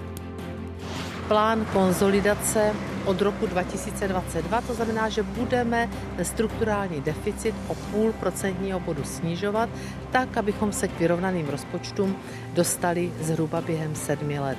Jak se připravit na nepohodu? V pokračování diskuze Jany Maláčové, Olgy Richterové a Štěpána Hledají se cesty, jak se z toho eh, co možná nejvíc vykroutit. Komu se nechce do zelené dohody? Diskuze viceprezidenta Svazu průmyslu a dopravy Radka Špicera a člena NERVu, bývalého guvernéra Centrální banky Miroslava Sinkra. Ještě jednou hezké nedělní odpoledne vám všem divákům z Pravodajské 24. Stále jste v jedinečném prostoru pro diskuzi. Penzijní reforma, neustále opakovaná, nikdy nenaplněná priorita snad každé vlády. Jak tomu bylo u vlády Andreje Babiše? Podívejme se do programového prohlášení. Chceme důchodovou reformu a to bez dlouhavých a neplodných diskuzí. Tak zní hned první bod programového prohlášení současné vládní koalice hnutí ANO a sociálních demokratů. Vláda Andreje Babiše se ale za několik let na důchodové reformě, zásadní důchodové reformě nedohodla. Jsme odhodláni připravit a prosadit léta slibovanou a odkladanou důchodovou reformu. Za tímto účelem sestavíme odborný pracovní tým, který provede celkovou revizi výstupu předchozích důchodových komisí, zhodnotí stávající systém a na základě predikcí demografického, společenského a ekonomického vývoje navrhne základní systémové změny důchodové reformy. Důchodová reforma v žádném případě není to, co dneska eh, paní Nerudová a paní Maláčová eh, představili eh, všem občanům. Je to jakási korekce stávajícího důchodového systému. Ty návrhy jsou fajn. Otázka je, jestli mají finančné krytí. A tam já nemám informace a mám obavu jenom, že to finanční krytí bude mít negativní dopad pro všechny zaměstnance, pro všechny. Co nejdříve do dvou, do tří týdnů vpusme z vlády návrh eh, do sněmovny a pojďme věcně diskutovat o návrhu spravedlivé důchodové reformy. My nemáme vydiskutované ani připomínky, které tam jsou. Důchodová reforma by měla být schválena napříč politickým spektrem. Soubor předloh, o kterých ministrně Jana Maláčová mluví, jako citujme o spravedlivé důchodové reformě, nakonec předložila poslancům nikoli vláda, ale právě trojice poslanců sociální demokracie.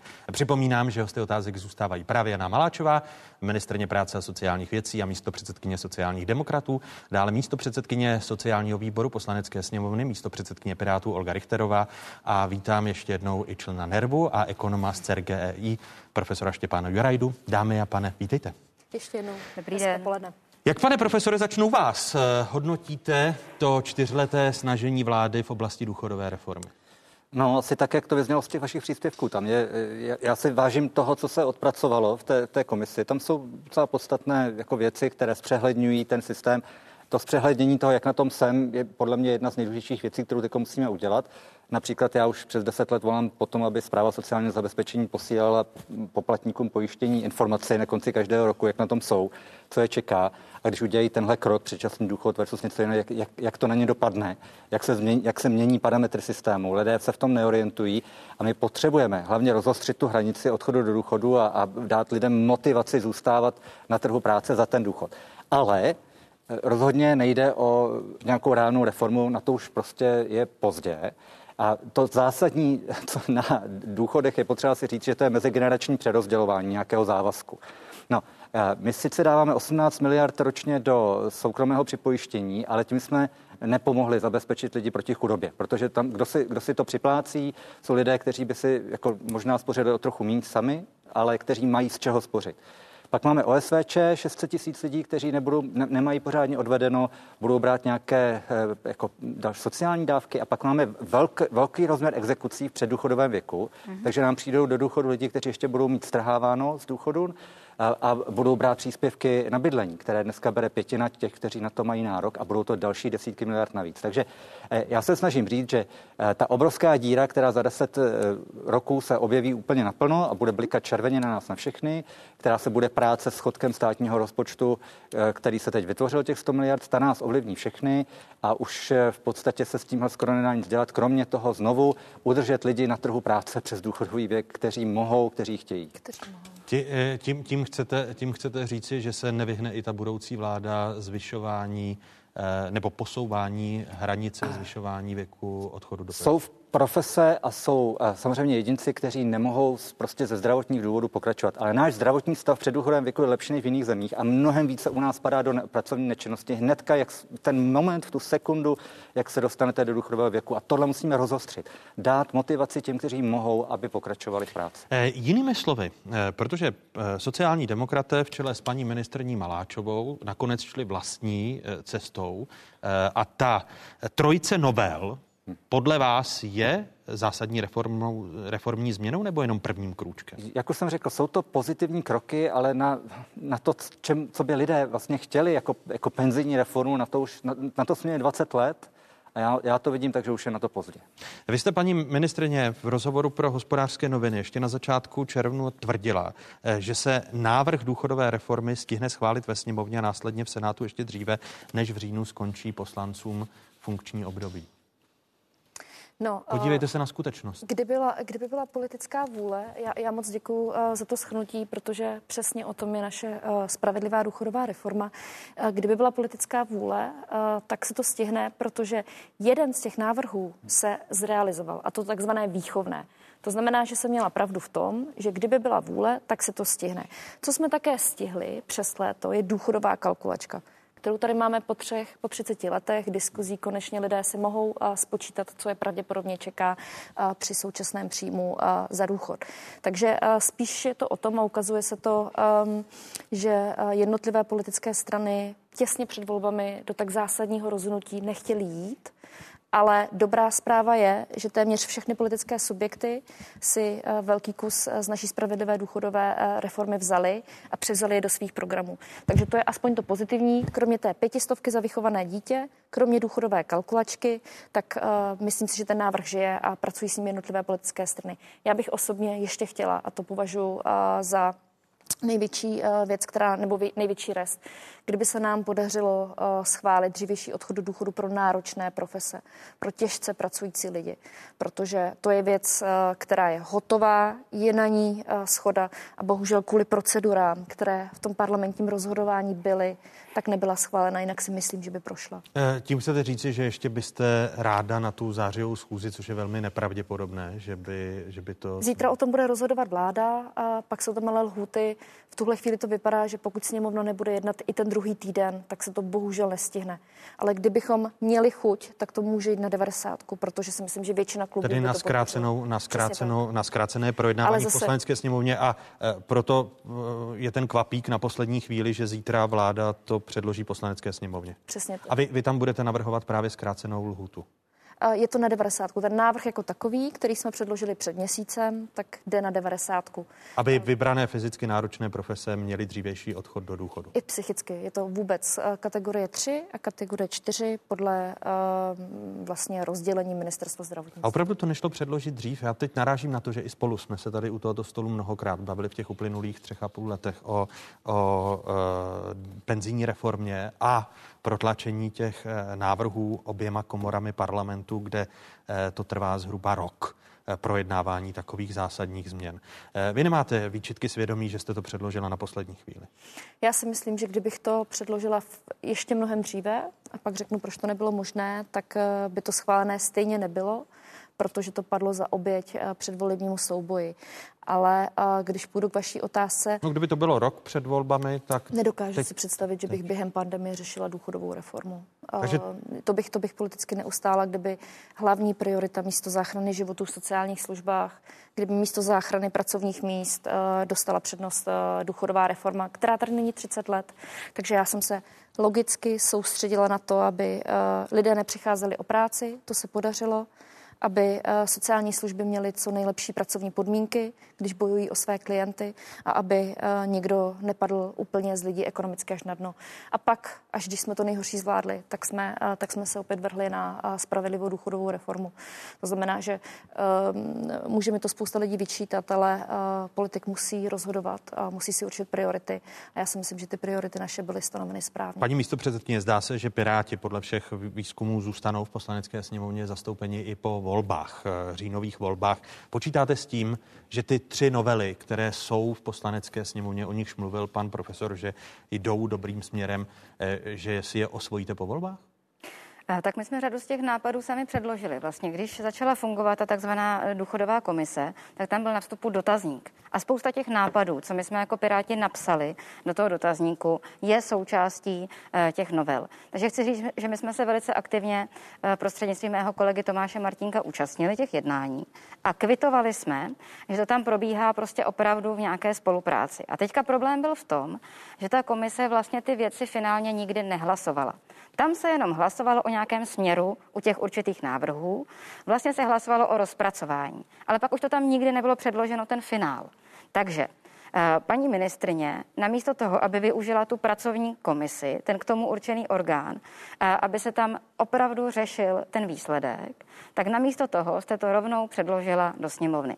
To je první věc. Na tom už je samotném vidět, že není plán to vyloženě schválit, ale je plán, abyste říkala, že děláte tu reformu. Druhá věc, co my skutečně důrazně chceme, je, co říkal pan profesor. A sice ten postupný, povlovný, dobrovolný odchod do penze. Protože náročné profese to je jedna věc a tam eh, se shodneme na tom, že je potřeba je zohlednit. Eh, a Hodnete se i na tom, že by to mohlo ještě projít na té říjnové schůzi? Myslíme si, že tam je háček, protože to zase paní ministrině navrhla plošně a neodstupňovala, protože ty profese jsou různě náročné a vlastně tam by bylo vhodné odstupňovat tu, ten, tu součást, ten díl odpovědnosti, který se navýší u zaměstnavatelů eh, a stejně tak eh, odstupňovat tu náročnost u toho třetího a čtvrtého myslíte? stupně, to myslíte protože byste to nedojednali s ministerstvem zdravotnictví a s ministerstvem financí do detailů. A teďka ta ta třetí věc, co se týče té, toho postupného odcházení do penze, což je úplně klíčová věc, protože to není nikde dáno, že prostě úderem eh, toho měsíce, kdy vám vznikne nárok na penzi, musíte odejít. Ale přece jenom u nás to ještě tak eh, dost je, protože lidé nevědí o tom, kolik je možností, jak využívat vlastně souběh penze a práce. A teďka v tom návrhu, co paní ministrině předložila, ona jednu z těch možností škrtá. A škrtá ji pro, proto, eh, jak je tam v odůvodnění, že je to málo využívané, namísto toho, aby o ní informovala. My jsme jako Piráti vlastně předložili eh, předložili důležitou věc, aby se lidem víc vyplatilo, když pracují v důchodu. Aby se jim o něco víc navyšoval koeficientem potom ten budoucí důchod, aby to, že státu platí stále uh, vlastně hodně velké odvody, se jim promítlo do výše důchodu. A Bohužel, ta reforma, jak je navržená, eh, je jednak nedostatečná, co se týče příjmu, vyřešení příjmové stránky, ale za druhé nemotivuje dostatečně k tomuhle postupnému přecházení. Nevysvětluje to lidem, že to je. To je a, ta, prostě, a tam byste to chtěli změnit? Že to je pro ně výhodné. Ano. A teďka zdůrazním, my jsme už i takový návrh předložili, mírnou úpravu tohohle koeficientu, aby lidi měli vyloženě eh, větší podíl na tom, že v důchodu pracují. Zase to sněmovna zamítla, bohužel vládní strany. A řeknu poslední věc, v programu máme jasný návrh i na snížení odvodů pracujících seniorů, aby to bylo i pro zaměstnavatele výhodnější je zaměstnávat. Můžu krátkou. Ano. Paní poslankyně, na komisi jste náš návrh pro dřívější odchod uh, do důchodu pro náročné profese podpořili. Teď máte zase výhrady, to znamená, že jste se změnili názor, jako vždycky. Vy jste nepředložila k finálnímu hlasování. Ale, ale předložila Paní jste... ministrině, vy neříkáte pravdu. Tam se vždycky hlasovalo o záměru, o rozpracování analýzy, o rozpracování řešení k určitému směru. Nepředložila jste tam finální takže návrh. Jste, takže jste zase změnili názor. Nikoliv. My Eh. jsme pro zohlednění náročných profesí. Ano, pane profesore. Jen, jen dvě drobnosti. Jedna ta kalkulačka je, je, je dobrá věc, ale já potřebuji, já si opravdu myslím, že když člověk dostane dopis, kterém eh, i- a pravidelně i ve středním věku, eh, kdy mi říká, "Po- pozor, abyste nenarazili na tenhle ten počet eh, let, které musíte odvést od vody a tam se vám pak mění úroveň a, tak, a, a tyhle ty úvahy, ty alternativní scénáře.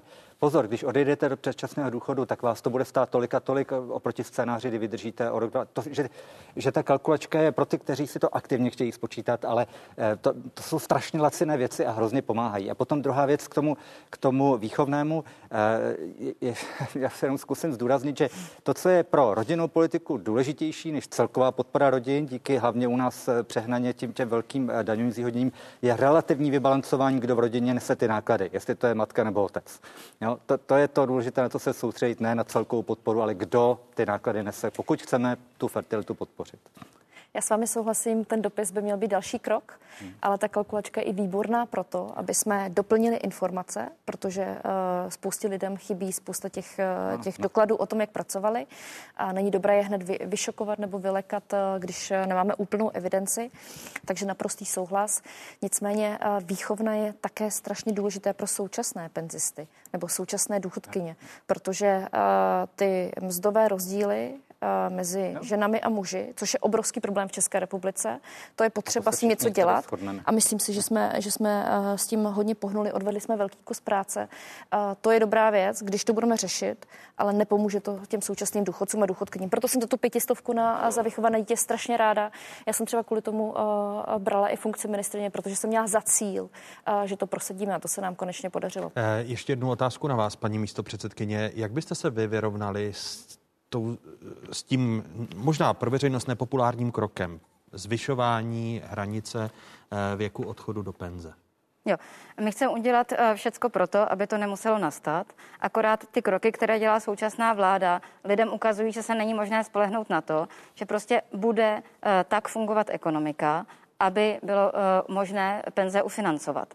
Takže to klíčové, o co nám jde, je zrealizovat, my máme dva plány. Jednak plán na uspoření v těch provozních výdajích státu a to na, na řadě míst, ať už jde dneska o takové agresivní daňové optimalizace některých velkých firm, nebo o podporu, aby lidi právě z periferie trhu práce, ať už na rodičovské nebo právě seniori a taky lidi v exekucích, uh, měli motivaci, dobrovolnou motivaci uh, se práce účastnit. Máme k tomu úplně konkrétní návrhy. Stejně tak, stejně tak samozřejmě Eh, jsou potřeba ty investice, eh, podpoření ekonomiky, to je ten bilionový plán. A tahle kombinace úspor v provozu a nakopnutí ekonomiky prostě potřebujeme eh, se dostat skrze robotizaci, skrze podporu vědy a výzkumu k tomu, že budeme mít takové výrobky a takové marže, že budeme moci v budoucnu důchody ufinancovat. A na tomhle chci ukázat, pokud bude pokračovat politika současné vlády, chaotická, systematicky nepodporující tyhle dlouhodobé věci, tu dlouhodobou předvídatelnost směřování našeho státu, tak prostě hrozí, bohužel, že nebude na veřejné služby, zdravotnictví a důchody. Vy jste paní ministrně eh, navrhla a byla také schválena vyšší valorizace penzí nad rámec té, té zákonné formulky nebo zákonného výpočtu. Když se podíváme na data podle nejnovějších údajů Ministerstva práce a sociálních věcí, bude od ledna příští roku zákonná valorizace u průměrné penze činit 505 korun. K zákonnému přidání dostanou všichni důchodci těch dalších 300 korun měsíčně, na čem se shodla poslanecká sněmovna i senát. Eh, na důchody tak bude zapotřebí víc peněz, než se počítalo. Návrh nařízení, kterým vláda penze zvyšuje, eh, jste zatím nezveřejnili jako ministerstvo práce a sociálních věcí. Kdy tak učiníte? Příští dvou týdnech. Musí to být do konce září a ta čísla máme tuším, že od pátku eh, oficiálně. To znamená, teď kolegové pracují na tom materiálu a do konce září to půjde na vládu. A bude to těch 505 korun nebo to může je to být 500, vyšší? Je to 505 korun v průměru průměru, to je důležité říct, u těch nižších důchodů je to méně, proto jsme dávali, proto jsem chtěla ty tři stovky nad zákonnou valorizaci, protože se všechno zdražuje a ta zákonná valorizace jde se spožděním. A, a paní poslankyně... to znamená? Znamená to to, že lidi... Já se omlouvám, paní místo předsedkyně, eh, protože ministrně financí v návrhu rozpočtu počítá s částkou nižší. Ona eh, počítá se 497 korunami a byť jde zhruba o, o, o 10 korun Eh, vyšší měsíční. Je to 300 eh, milionů, je to, je to 300 milionů rozdíl, eh, ale důchody jsou mandatorní výdaje a budeme pravděpodobně muset měnit ještě na vládě o těch 300 milionů ten návrh rozpočtu. Takže počítáte s tím, že ano, na tuto určitě. částku, na těch 505 korun peníze budou a, a že těch 300 milionů ministerstvo financí sehnat musí? On je to mandatorní výdaj, takže ano. i musí.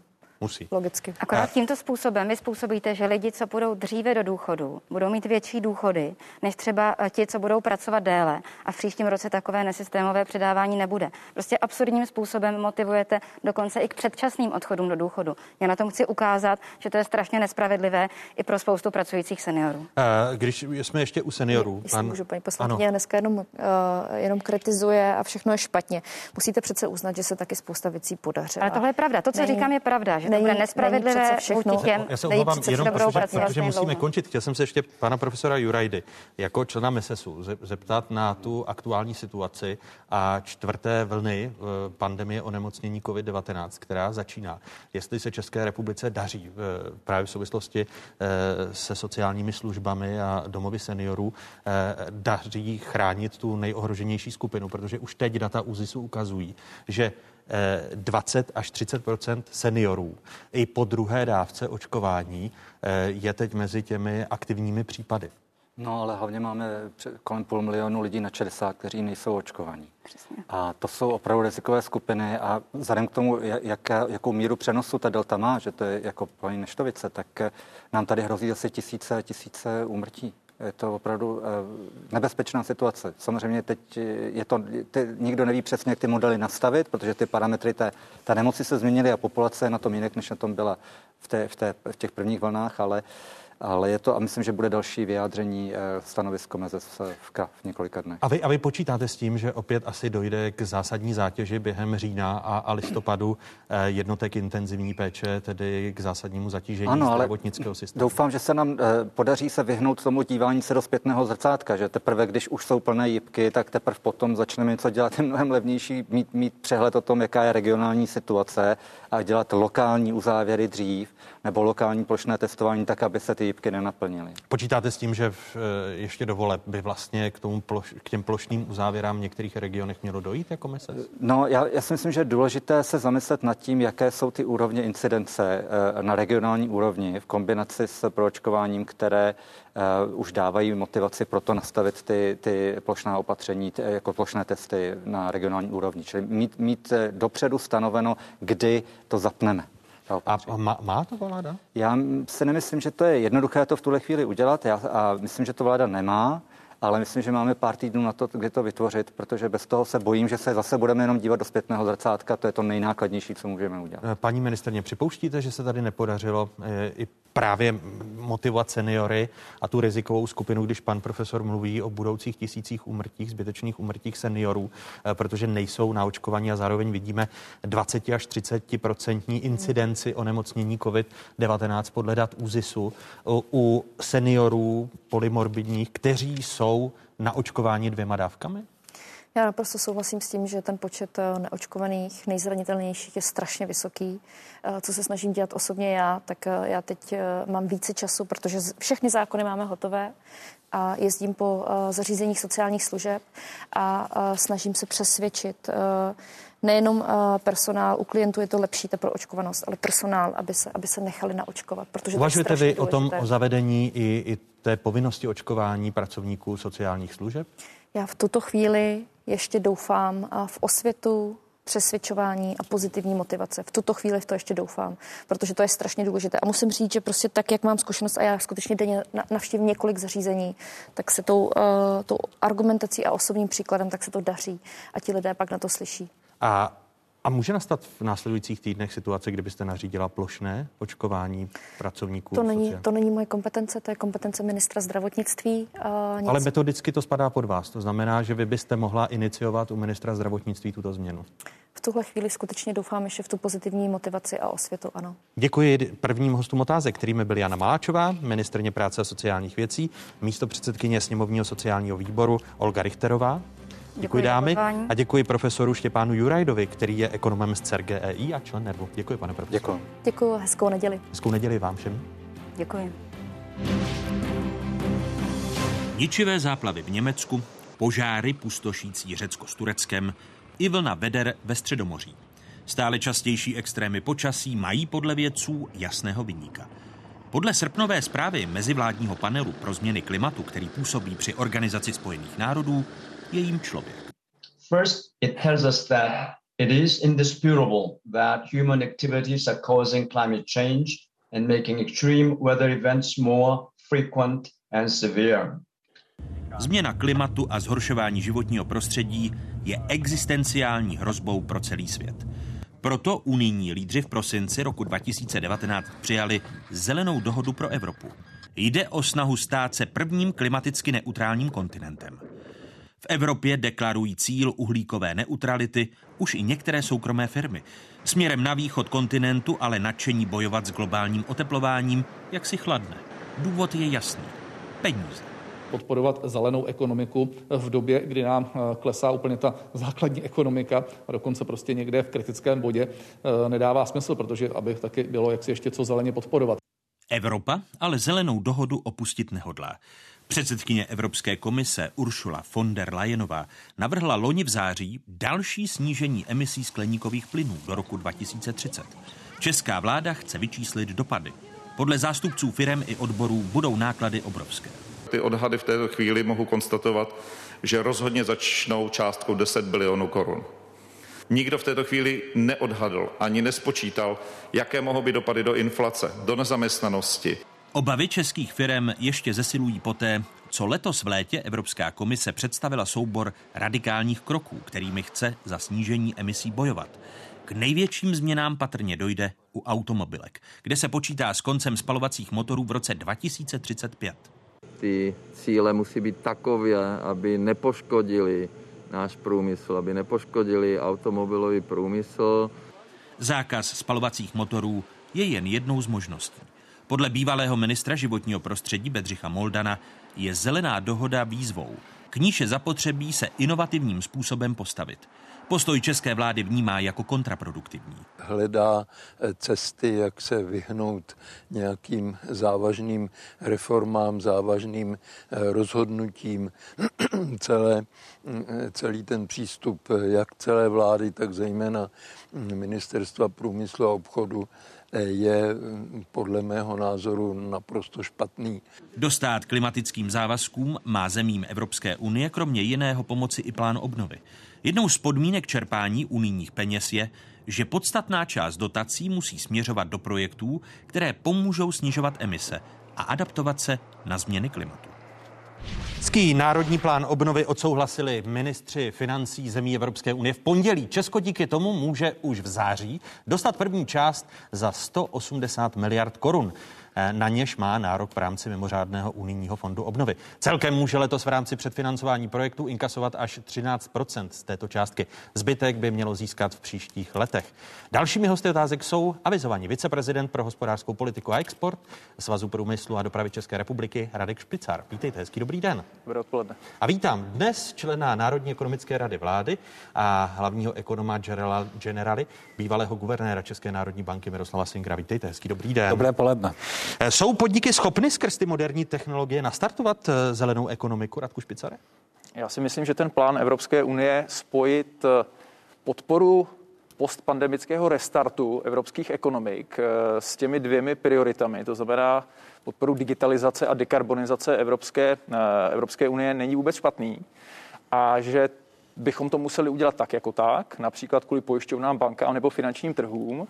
A že je vlastně dobře, že nám na to Evropa, Evropa přispěje a že si nicméně musíme uvědomit, že to pro nás bude těžší a hlavně dražší, nežli pro naprostou většinu ostatních evropských ekonomik. A takhle budeme vyjednávat my eh, ty věci, které jsou ještě k jednání a takhle doufám také budou vyjednávat naši politici. E, jako svaz průmyslu a, a dopravy, tedy že nebudete tomu bránit, protože právě struktura našeho hospodářství, k čemuž se dostaneme, je zranitelná. My máme dva problémy, e, nebo problémy. E, oni to nejsou problémy, ale e, tyto dva, tyto dvě fakta, nebo tato dvě fakta znamenají, že to pro nás bude těžší a dražší než pro všechny ostatní ekonomiky. My jsme nejprůmyslovější nebo jednou ze tří nejprůmyslovějších ekonomik v Evropské unii. Eh, průmysl představuje stále 30 eh, českého HDP. Dekarbonizovat takovou tu strukturu ekonomiky je prostě mnohem těžší a hlavně mnohem dražší než například finskou ekonomiku. A za druhé, a to si musíme přiznat, my prostě nemáme zemi, která by mohla maximálně využívat obnovitelných zdrojů energie. My nemáme moře, Eh, tak, abychom, eh, tak abychom mohli jeho sílu využívat pro posílení toho eh, podílu obnovitelných zdrojů energie v energetickém mixu. My nemáme vysoké hory, my nemáme dravé řeky, nemáme bohužel ani slunce, které by svítilo 365 dní v roce.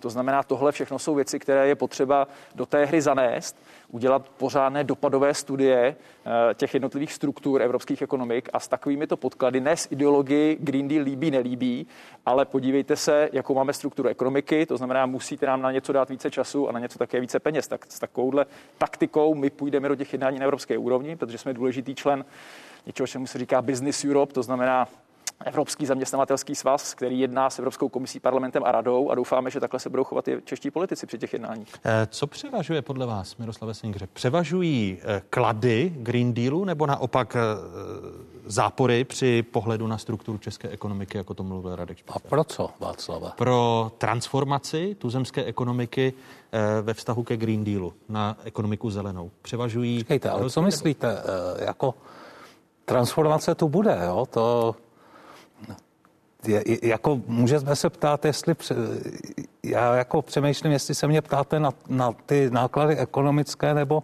na ten cíl Green Dealu, který není ekonomický. Cíl Green Dealu je minimalizace CO2, které, nebo nulizace de facto CO2. Eliminace. Eliminace CO2, který, který Evropa eh, produkuje. A vy, vy nevnímáte tu otázku, že zároveň eh, má v sobě ekonomický rámec inovací, což může být pozitivní, proto jsem se ptal, co převládá při pohledu na strukturu tuzemské ekonomiky. Zda rizika, že to česká ekonomika neustojí, protože eh, časový harmonogram je příliš ambiciozní, anebo naopak česká ekonomika v dlouhodobé perspektivě posílí, protože inovativnost, která bude placena i z Národního plánu obnovy nebo z evropských peněz, znamená více příležitostí než rizik. Tak eh, představa, že, eh, že Green Deal jako nadprůměrně posílí průmyslovou, nejprůmyslovější dokonce, skutečně nejprůmyslovější, ne jednu ze tří, nejprůmyslovější ekonomiku, která v tuto chvíli produkuje s nějakou produkční funkcí, e, to já považuji za, za představu překvapující. Jo. E, prostě Green Deal znamená, že se nějakým způsobem změní produkční funkce evropské ekonomiky. Ty náklady zasáhnou víc průmysl samozřejmě než služby, to dá snad pro boha zdravý rozum. No a my jsme průmyslová ekonomika, takže přesně to, co říká Radek, je třeba zdůrazňovat, že pro nás to má ty náklady větší. Eh, jsou ty náklady podle vás kompenzovány, v, eh, ať už v těch podporách, které do České republiky připlynou, i v chování státu a vytváření podnikatelského prostředí, které by se mělo vyrovnat s tou transformací? Radku. Můžu se to ujmout? Ano. Komplexní otázka. Fajn. Eh, částečně ano, ale nesmírně bude záležet na tom, jak se sami my k téhle výzvě postavíme a co dokážeme vyjednat. To znamená, podíváte-li se na peníze, které dostaneme z Evropského plánu obnovy, to, je, to jsou stovky eh, miliard korun, ty určitě pomůžou. Ty jdou ale na to, o čem se tady bavíme, pouze částečně. To, co je pro nás naprosto klíčové, je modernizační fond, dalších 160 miliard. Tam jdou na ty klíčové věci, jako je například eh, ekologizace, dekarbonizace české, českého teplárenství, což si myslím, že nejenom pro nás, ale i pro, pro politiky a pro veřejnost musí být tým, téma číslo jedna. To bude nesmírně drahé a musíme to zaplatit. A to už se dostávám k tomu vyjednávání. Pokud nevyjednáme, že plyn uh, budeme moci využít jako přechodný zdroj, tak budeme mít opravdu velký problém. A jestli je podle mého názoru jedno z hlavních zadání při těch vyjednáváních českých politiků v rámci Evropské unie s jejich partnery, tak aby obhájili jádro jako bezemizní zdroj, protože jsem přesvědčil o tom, že bez jádra to nedáme, vzhledem k té struktuře české ekonomiky a těm omezeným možnostem využívat OZE. Za druhé, přesvědčit naše partnery, že potřebujeme nejen kvůli teplárenství, ale především kvůli němu plyn jako přechodné řešení. Naše diskuze s komisařem Timmermansem vypadala celkem optimisticky, ale že ne to, všichni, že, to, že, to že by to mohlo jít, že by to mohlo jít, ale ne všichni jsou eh, tomu nakloněni v Evropské unii. A potom samozřejmě se bude rozhodovat také o tom, jak dokážeme navýšit ty obnovitelné zdroje energie. A to už se dostávám k tomu, co si my odehrajeme tady doma. Další problém typu sorálních baronů v Českém parlamentu si opravdu nemůžeme dovolit. Ale to, že se stal, neznamená, že teď musíme říct, že fotovoltaika je nesmysl, který nebudeme podporovat. Takže je to mnohovrstevnatý problém, který buď to odehrajeme dobře a potom to bude příležitost, anebo ho odehrajeme na všech těch úrovních špatně a potom to pro nás bude obrovské riziko, které poškodí naši konkurence. No otázka je, když na vás Miroslav Singer přehrál tu otázku, jestli vy sami uvnitř Svazu průmyslu a dopravy máte jasno. Před vámi leží průzkum STEMu, který jasně ukazuje, že běžná populace v drtivé většině ani neví, co to je Green Deal, že to existuje a že to bude znamenat zásadní transformaci nejen tuzemské, ale evropské ekonomiky. Máte vy sami jasno, eh, jako podnikatele nebo zástupci eh, zaměstnavatelů, jestli tomu spíš budete bránit, protože ty cíle považujete za nesmyslné, zelené, socialistické a všechny nálepky, které zaznívají od těch, kteří tvrdí, že celé je to ekonomický nesmysl? Skvěle položená otázka, která mi umožní říct to, to, to, co jsem tady dnes říct chtěl a co považuji za naprosto klíčovou věc. Za prvé, já jsem včera byl naprosto v šoku, když mi kolegové ze STEMu poslali průzkum, eh, kde se ptali české populace, jak co si myslí o Green Deal, jestli je připravená na ty více náklady, jestli to podporuje, tak aby politici věděli, jak se k tomu postavit, jak vyjednávat, co jsou priority, čeho se lidé bojí, co mají lidem vysvětlit. Ten výsledek je neuvěřitelný. 76% eh, nás Čechů o Green Dealu nikdy neslyšelo a 12% o něm slyšelo, ale neví, co to je. To znamená, my se pohybujeme v zemi nebo žijeme v zemi, kde jedno z naprosto prioritních témat pro nás jako zaměstnavatele, ale i pro české občany, na které to také dříve nebo později dopadne, není téma. Tohle by mě překvapilo v běžných dobách, ale pár týdnů před volbami mě to doslova šokovalo. A teď krám. My se můžeme na to, na to podívat, jenom ukážeme i, i divákům. A teď krám, my si, a teď vy, jestli máte jasno. My si jako nemůžeme dovolit nemít jasno. My už jsme v těch vyjednáváních roky. Eh, my vyjednáváme o tom, jak bude vypadat dekarbonizace automobilového průmyslu. My vyjednáváme, vyjednáváme o teplárenství, my vyjednáváme o cílech OZE, propočítáváme, kolik nás to bude stát, kritizujeme Evropskou unii za to, že nepřišla s dopadovými studii na jednotlivé země a tak dále. Ale ptáte-li se, jestli tomu budeme bránit, jestli to budeme chtít vetovat, tak tady musím říct jasné ne, protože to přeci je důležitá věc. My potřebujeme bojovat proti změnám klimatu. A to, co jsem chtěl, aby tady zaznělo, je to, že Česká republika měla možnost tohle vetovat. My máme takovou pozici, stejně jako ostatní země v Evropské unii, celý Green Deal vetovat. Jednou, jedním zvednutím ruky našeho premiéra bychom to celé schodili ze stolu. My jsme to neudělali, my jsme to jako Česká republika podpořili. A bohužel tam, nebo, nebo Já si myslím, že to bylo správné rozhodnutí, ale teď začíná to vyjednávání o tom, jak to bude vypadat a kde na to vezmeme peníze. My víme, jaké jsou naše národní zájmy, máme je jasně definované, víme, co nás to bude stát a teď budeme chtít velmi tvrdě vyjednávat o tom, jaké cíle například v tom mezičase Fit for 55 jsme schopni splnit a o nich jasně víme a tam nebudeme diskutovat. Víme, co je pro nás příliš nákladné nebo technologicky naprosto nemožné. To budeme chtít také uhrát a jenom doufám, že tak jako my si tohle odehrajeme a víme přesně, jak to máme hrát, takže tehle úkol splní i naši politici. Z toho ekonomického hlediska vy byste proto zvedl ruku, když rada Já si myslím, že hlavně není pravda, že máme jasno. Já si myslím, že vůbec nemáme jasno. Já vám dám jednoduchý příklad. Jo. Tak, jak se tady bavíme, já úplně cítím, jak my nebo Poláci, nebo obecně, když už k tomu přistupuje poučený like nebo, nebo uh, ekonom, který se na to dívá, tak furt si myslí, že poškozená třeba může být ocelářství. Jo. Jenomže Green Deal jako takový v tuhle chvíli znamená, že ceny surovin jdou nahoru, takže ty oceláři vydělávají na tom materiálu, který mají v rozdělaný výrobě v zásobách, že dramaticky, protože ta cena jde dramaticky nahoru, díky tomu, že cena povolenek jde nahoru. A současně budou-li zavedený ekologický cla na dovoz eh, neekologicky produkovaný oceli ze světa, tak, tak ocelářství může být jedním z evropského ocelářství může být paradoxně jedním z vítězů tohle procesu, pak, když se naučí eh, produkovat tu ocel z nějakých eh, zbytkových proudů v době, kdy nejsou tak drahý a tak dále a tak dále. A, a, minimálně se mu, a minimálně se mu fakt jako zdražuje v tuto chvíli vlastně ta hodnota těch ty ocely na té rozvaze, omlouvám se za to ekonomické e, mluvení, ale jim prostě vlastně přináší ohromný zisky. A v to, já se snažím na tomhle ilustrovat, že dokud není ten detail, jo, v tom uh, smyslu, jak bude vypadat, tak ono tak moc jasno není. Jo. To znamená, to, to bys také vy, vyčítal i tomu prosazování ne, ne, ne, ne, ne. konkrétních cílů, když není jasno, jaké jsou Já detaily? nic nevyčítám. Jo? Já tady nemám žádnou roli politika ani, ani zástupce e, skupiny průmyslu jako e, na rozdíl od Radka. Jo?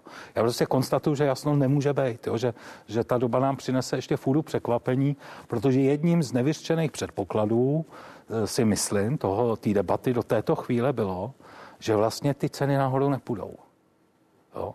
Teď zjišťujeme, že ty ceny půjdou nahoru a, a troufnu si říct, že už existují studie, že půjdou nahoru poměrně, poměrně dramaticky při stávajících cenách uh, emisních povolenek.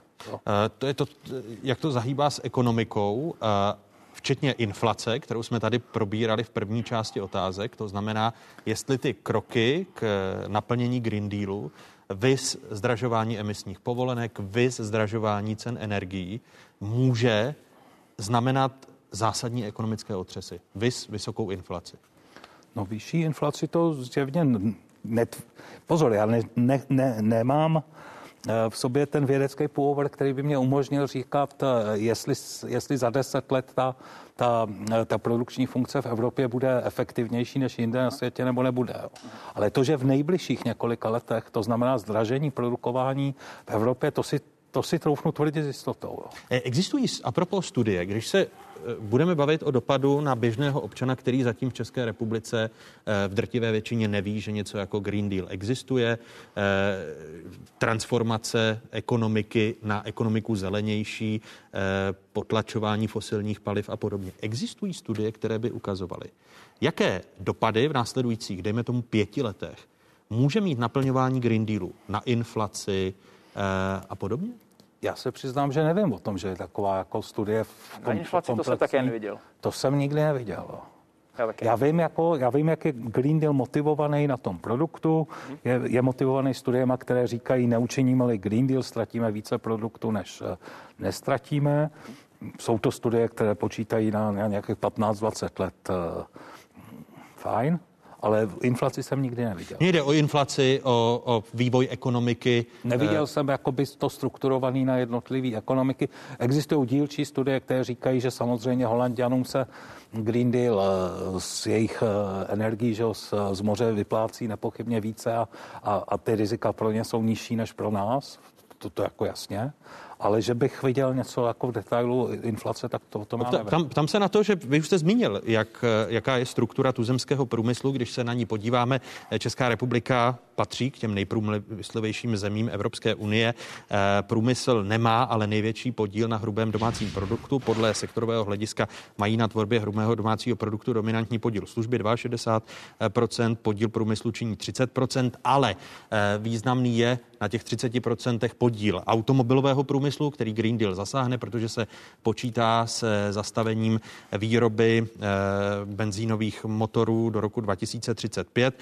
Vidíte i sami podíl stavebnictví, zemědělství. Takže vy jako bývalý guvernér centrální banky, kdybych po vás chtěl, abyste mi jako lajkovi řekl, máme spočítané dopady do těch jednotlivých odvětví, eh, a co to bude znamenat s hrubým domácím produktem, s inflací, tak žádná taková studie není. Ta má odpověď byla ne. Radku Špicare? Pane já se musím velmi omluvit, ale vy jste tady použili jednu chybu, která se teď eh, velmi často objevuje ve veřejném prostoru, co se týká toho návrhu. Je to stále pouze návrh Evropské komise ukončit nikoli výrobu, jako jste říkal vy, ale prodej nových vozů se spalovacím motorem. Takže není to zákaz výroby, je to zákaz prodeje, což je něco úplně jiného.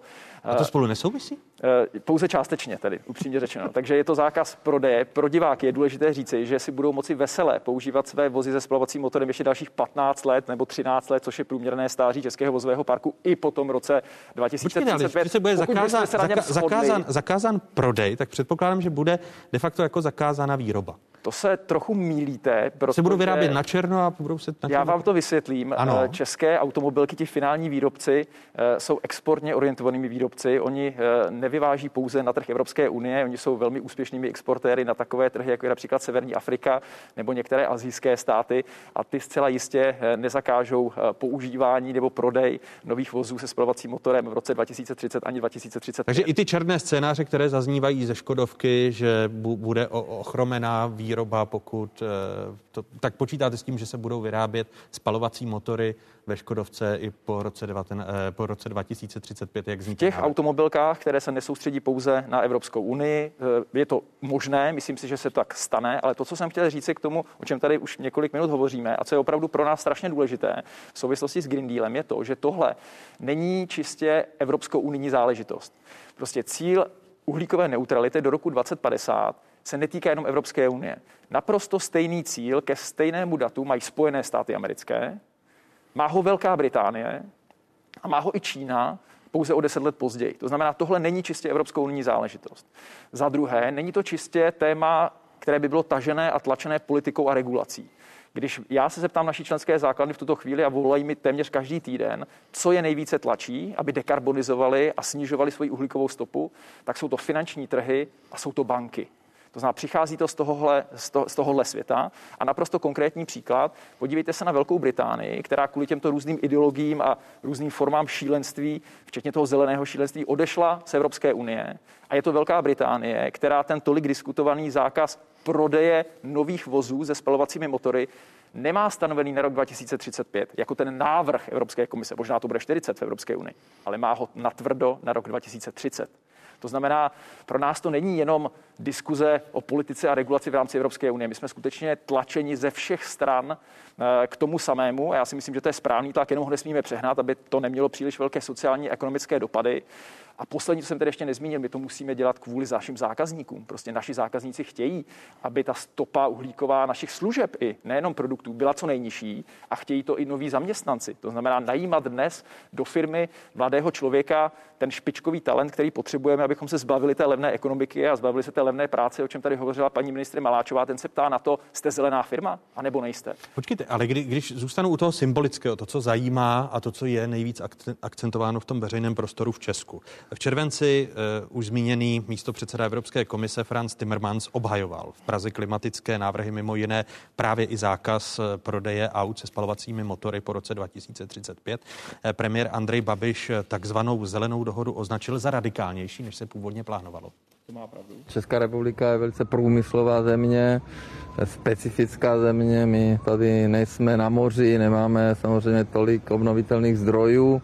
Jsme velký výrobce aut, takže my jsme velice dobrá země na to, aby jsme mohli posoudit, řekněme, ten, tu výzvu, kterou předkládá Evropská komise Premiér Andrej Babiš se tento týden nechal slyšet, že se v Česku budou vyrábět ta auta se spalovacími motory i po roce 2035. Chápu správně na tom vašem příkladu z Velké Británie, že vy si myslíte, že tlak spotřebitelů a zákazníků, který možná ještě nedochází, jako, jaké to může mít důsledky v inflaci a, a, a podobně, bude takový, že i ty cíle budou ještě sníženy?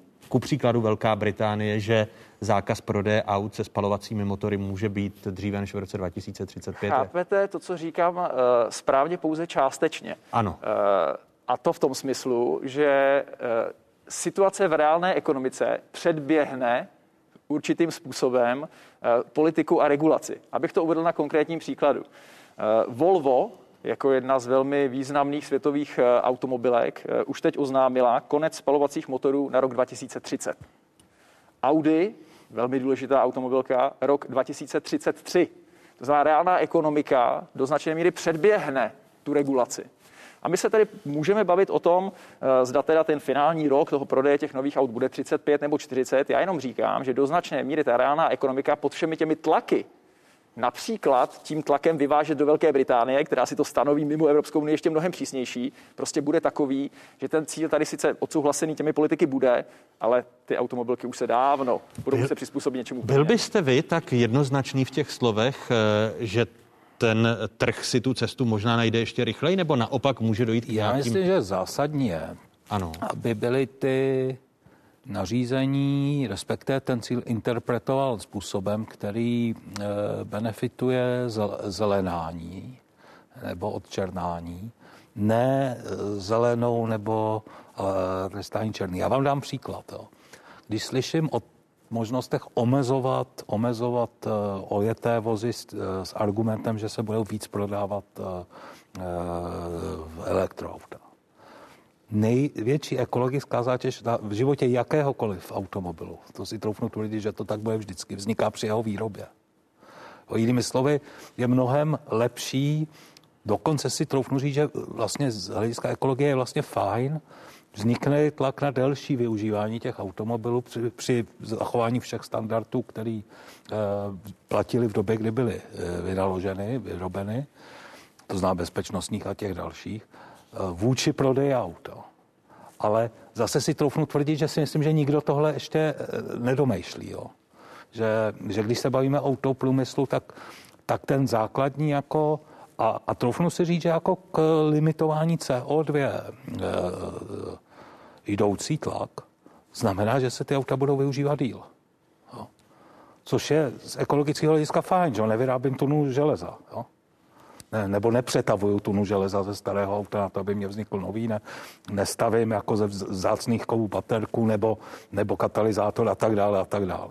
Jenom si troufnu tvrdit, že tenhle způsob přemýšlení, já ho jako systémový v tom eh, zatím nevidím. Vím o tom, že, eh, jak Radek říkal, finanční industrie, tak my, který eh, se ta, ty velké korporace, včetně té, ve které pracují, k tomu hlásí, tak takhle se snaží přemýšlet, ale, ale do jaké míry tohle vejde v praxi, bude do značné míry rozhodovat i o potenciálních rizicích pro českou ekonomiku. No a na to jsem se právě chtěl zeptat. Zda se nemůže stát, že ten reálný biznis, když začnou převažovat některá rizika, jako je, a teď si to představme, jako jeden ze scénářů, vysoká inflace, eh, zásadní sociální dopady na tu společnost, taky jasné, že zmírní i ty firmy a ty původní cíle Volva, Velké Británie můžou jít eh, k ledu, nebo mohou ty plány ztratit na ambicioznosti. Já se snažím, já se přiznám, že mám jako já si hlavně myslím, že fakt nemáme zatím vůbec jasno v tom, co se, co se stane. Jo? Že že, že pokud třeba pro mě by bylo strašně paradoxní, kdyby, kdyby Green Deal vedl k tomu, že v Evropě bude vznikat stejné množství elektroaut jako, jako v nějakém bodě, jako vzniká aut. Protože, jak, jak říkám, nejekologičtější auto vyrábět, ne ho provozovat. Nejneekologičtější. Nejneekologičtější. Radku Špicare? To téma je obrovské, je široké. Eh, řeknu k tomu několik věcí. Eh, recyklace je velmi důležité téma. To, a, to znamená, ano, eh, co nejdéle ten vůz používat, už z toho důvodu, aby se zaplatila ta původní investice, která je teď vysoká do nového elektromobilu, je velmi důležitá věc. Na to se myslím myslí. Recyklace, nesmírně důležité téma. Opět v českém veřejném prostoru představa, že elektrobaterie je eh, recyklovatelná, tuším maximálně do 5%. Nechci jmenovat ten server a toho autora toho článku, který se rozlétl po českých sociálních sítích. Znovu, bude to nějaký vývoj. V tuhle chvíli ano, nejmenovaný koncern, jsme veřejnoprávní televize, jako nemůžu jmenovat. Můžete ho jmenovat. Volkswagen postavil v Salzgitteru novou fabriku. V testovacím provozu eh, se tam recyklují baterie z 95%, elektrobaterie. A já si opravdu myslím, že ten vývoj, co se týká automobilového průmyslu a nástupu elektromobility, a nejenom elektromobility, to je strašně důležitá věc. Technologická neutralita je pro nás klíčové téma, které prostě tady musí zaznít a my ho budeme vyžadovat. Nástup elektromobility, která bohužel je teď tou jedinou masově rozšířitelnou technologií, která umožní automobilkám splňovat ty velmi tvrdé emisní cíle a ubránit se těm drakonickým pokutám tak eh, elektromobilita prostě bude mít, o tom jsem přesvědčen, podobný vývoj jako rozšíření mobilních telefonů. My jsme tady, nevím, jestli to víte, dnes s chodou okolností na den přesně 30 let potom, co jste si mohl v Československu poprvé zavolat mobilním telefonem. Na den přesně, 30 let. Když si vzpomenete, jak ty mobilní telefony vypadaly, tak oni byli jako ty dnešní elektromobily. To byla těžká krabice, kterou ten podnikatel, který si to jediný mohl zaplatit a utáhnout to, financovat, měl na rameni přes takový řemen. To telefonování bylo strašně drahé, ten telefon se vybíjel, bylo ho potřeba nabíjet, dlouho nevydržel a tak dále. Prostě jako elektromobily dnes. Podívejte se 30 let poté, Máme ten telefon v kapse všichni, mají ho naše děti, nestojí to nic, používáme to všichni. Tenhle příklad je velmi ilustrativní pro to, jakým způsobem se bude vyvíjet elektromobilita. Garantuji vám, že za 30 let tady budou auta s větším dojezdem, budou uh, rychleji uh, nabí, uh, budou levnější a budou k dispozici nejenom dnes pro ty boháče, pro ty, podnik, pro ty podnikatele, tak jako mobilní telefony před 30 Či, lety, čím říkáte, ale pro široké vrstvy čím říkáte a odpovídáte uh, tady na, na tu úvahu uh, Miroslava Swingera, aby bylo řešeno to, co je nejméně ekologické, to znamená způsob výroby a životnosti, životnosti eh, elektromobilů. A tady máme Mirek naprostou pravdu, protože co jsou dnes elektromobily? Eh, My tu zátěž výroby té energie a těch splodin přenášíme z města, což má svoji velkou přidanou hodnotu, protože všichni, většina z nás, nebo mnoho z nás, pardon, omlouvám se, všem mimo velká města. Žijeme v velkých městech a CO2, které přispívají ke změně klimatu, ke skleníkovým plynům a oxidy síry, které ničí naše zdraví, prostě je dobré z těch měst odstranit. Ale chováme se skutečně ekologicky. No ne, my ten vejfuk, ten, pardon, ten výfuk z toho města pouze přenášíme do té elektrárny někde jinde a tohle se musí změnit. A kromě jiného o tom je Green Deal. Proto my chceme jádro, aby ta energie byla čistá, protože podle nás je energie z jádra čistá aby to bylo OZE. Proto chcete plyn, A, a ano. proto, chceme, proto chceme plyn a nechceme, aby to bylo uhlí. Dnes to tak není. Neskutečně můj elektromobil produkuje ty emise, ale někde jinde, když využívá tu špinavou energii, ale věřím, že tohle bude mít vývoj a že během příštích 30 let i můj elektromobil bude skutečně moci být považován za, za čistou mobilitu. Nejenom za levnější, to je důležité, ale i za čistou mobilitu. Eh, Tady Miroslav Singer, který reprezentuje finanční sektor, který poměrně eh, dynamicky tlačí tu, tu zelenou ekonomiku v tom, jak ku příkladu rizikově oceňuje eh, ty špinavé sektory ekonomiky, pokud mám používat la, laické označení. Vy reprezentujete svaz průmyslu a dopravy, když se podíváme na státy. To znamená politické rozhodování a jak se k, k boji E, se skleníkovými plyny staví státy. E, podle britské nevládní organizace ECU e, jsou dvě malé země, Bután a Suriman, uhlíkově neutrální. Podíváme-li se na mapu světa.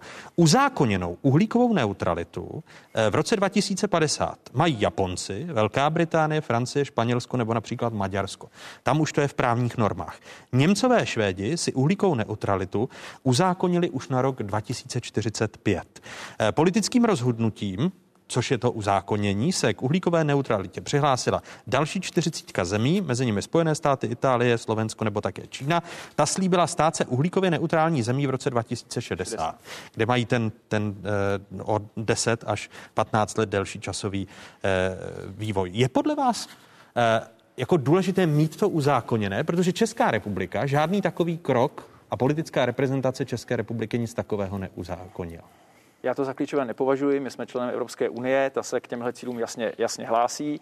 Na rozdíl od těch ostatních zemí, které mají tento cíl, ale nemají třeba nějaké mezistupně a jasně neříkají, co je potřeba udělat, kolik to bude stát. Ty návrhy jsou poměrně vágní.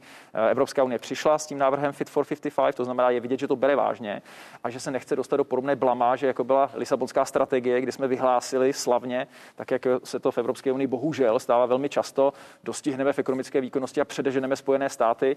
Nic moc jsme to proto neudělali a dopadlo to neslavně. Takže pro vás jako pro průmysl není podstatné, že Ne. Česko společně s Rumunskem, Chorvatskem nebo Bulharskem patří k zemím, kde se o tom jenom diskutuje. Mohu, eh, Ano. Já chtěl jako jednu poznámku v obecnou. Já zaplať pán už 30 let žiju v demokracii. V demokracii zákony nejenom vznikají, ale také se mění. Jo. Eh, Zákon, který stanovuje, že něco bude za 30 let, eh, nemusí eh, neprojít změnama třeba, eh, a to bez ohledu na to, jako, kam se, kam, jestli se třicítka posune na dvacítku nebo čtyřicítku, nebo, nebo jo, jako prostě ta doba umí zákony překonat. Jo. Pro mě je mnohem zásadnější, aby jsme teď v tuhle chvíli věděli, co, eh, co to znamená v tom větším detailu, o kterém jsem mluvil. Jo? A, a tady se s Radkem určitě shoduju. Technologická neutralita je jedna ze zásadních věcí, protože že mo, mo, může vzniknout eh, způsob, jak vyrábět paliva způsobem, paliva. Které, které umožní prostě provozovat eh, stávající technologickou základnou automobilového průmyslu bez emisí. Jo. Najednou se prostě bavíme úplně o jiný situaci. Jo. Tak eh, nezavírat si technologické řešení a, a sledovat, eh, sledovat postup k cíli, nikoliv se snažit definovat, co je tuto chvíli tím, cílem za, za 30 let. Jo. To, to je jako cesta do pekel podle mě. A možná bych tomu použil těch, eh, tu Radkovou uh, připomenutí toho mobilu. Jo. Eh, myslím si, že v té době nebyl žádný plán, že mobil bude základem digitální technologie. Určitě jsem si jistý, že Evropská unie žádný takový plán neměla. Jo. Ani, ani žádná jiná ekonomika světa. Prostě to že, to, že se povedlo umožnit vstoupit do těch frekvencí, které ta mobilní Eh, data a mobilům umožňuje přenos, to je úplně jiná věc. To, to byla ta nutnost, která se stala a to byl ten zdánlivý detail. Ten zdánlivý detail umožnil, že, že dneska žijeme v té digitální ekonomice, která, myslím si, většině z nás se, se ve skutečnosti líbí. Eh, já vám děkuji. Touto debatou Miroslav Singer, bývalý guvernér České národní banky, eh, člen NERVNu a také viceprezident pro hospodářskou politiku a export Svazu průmyslu a dopravy České republiky Radek Špicar, byli prvními hosty, kterými jsme zahájili diskuzi o Green Dealu a zelené ekonomice. Děkuji vám, že jste přijali mé pozvání a přeji hezký zbytek neděle. Děkuji. Děkuji také, krásnou neděli. Hezký zbytek neděle. Takové byly dnešní otázky. Připomínám, že nás najdete na internetových stránkách České televize a na sociálních sítích. Hezký zbytek neděle, pokud možno ve společnosti z Pravodajské 24.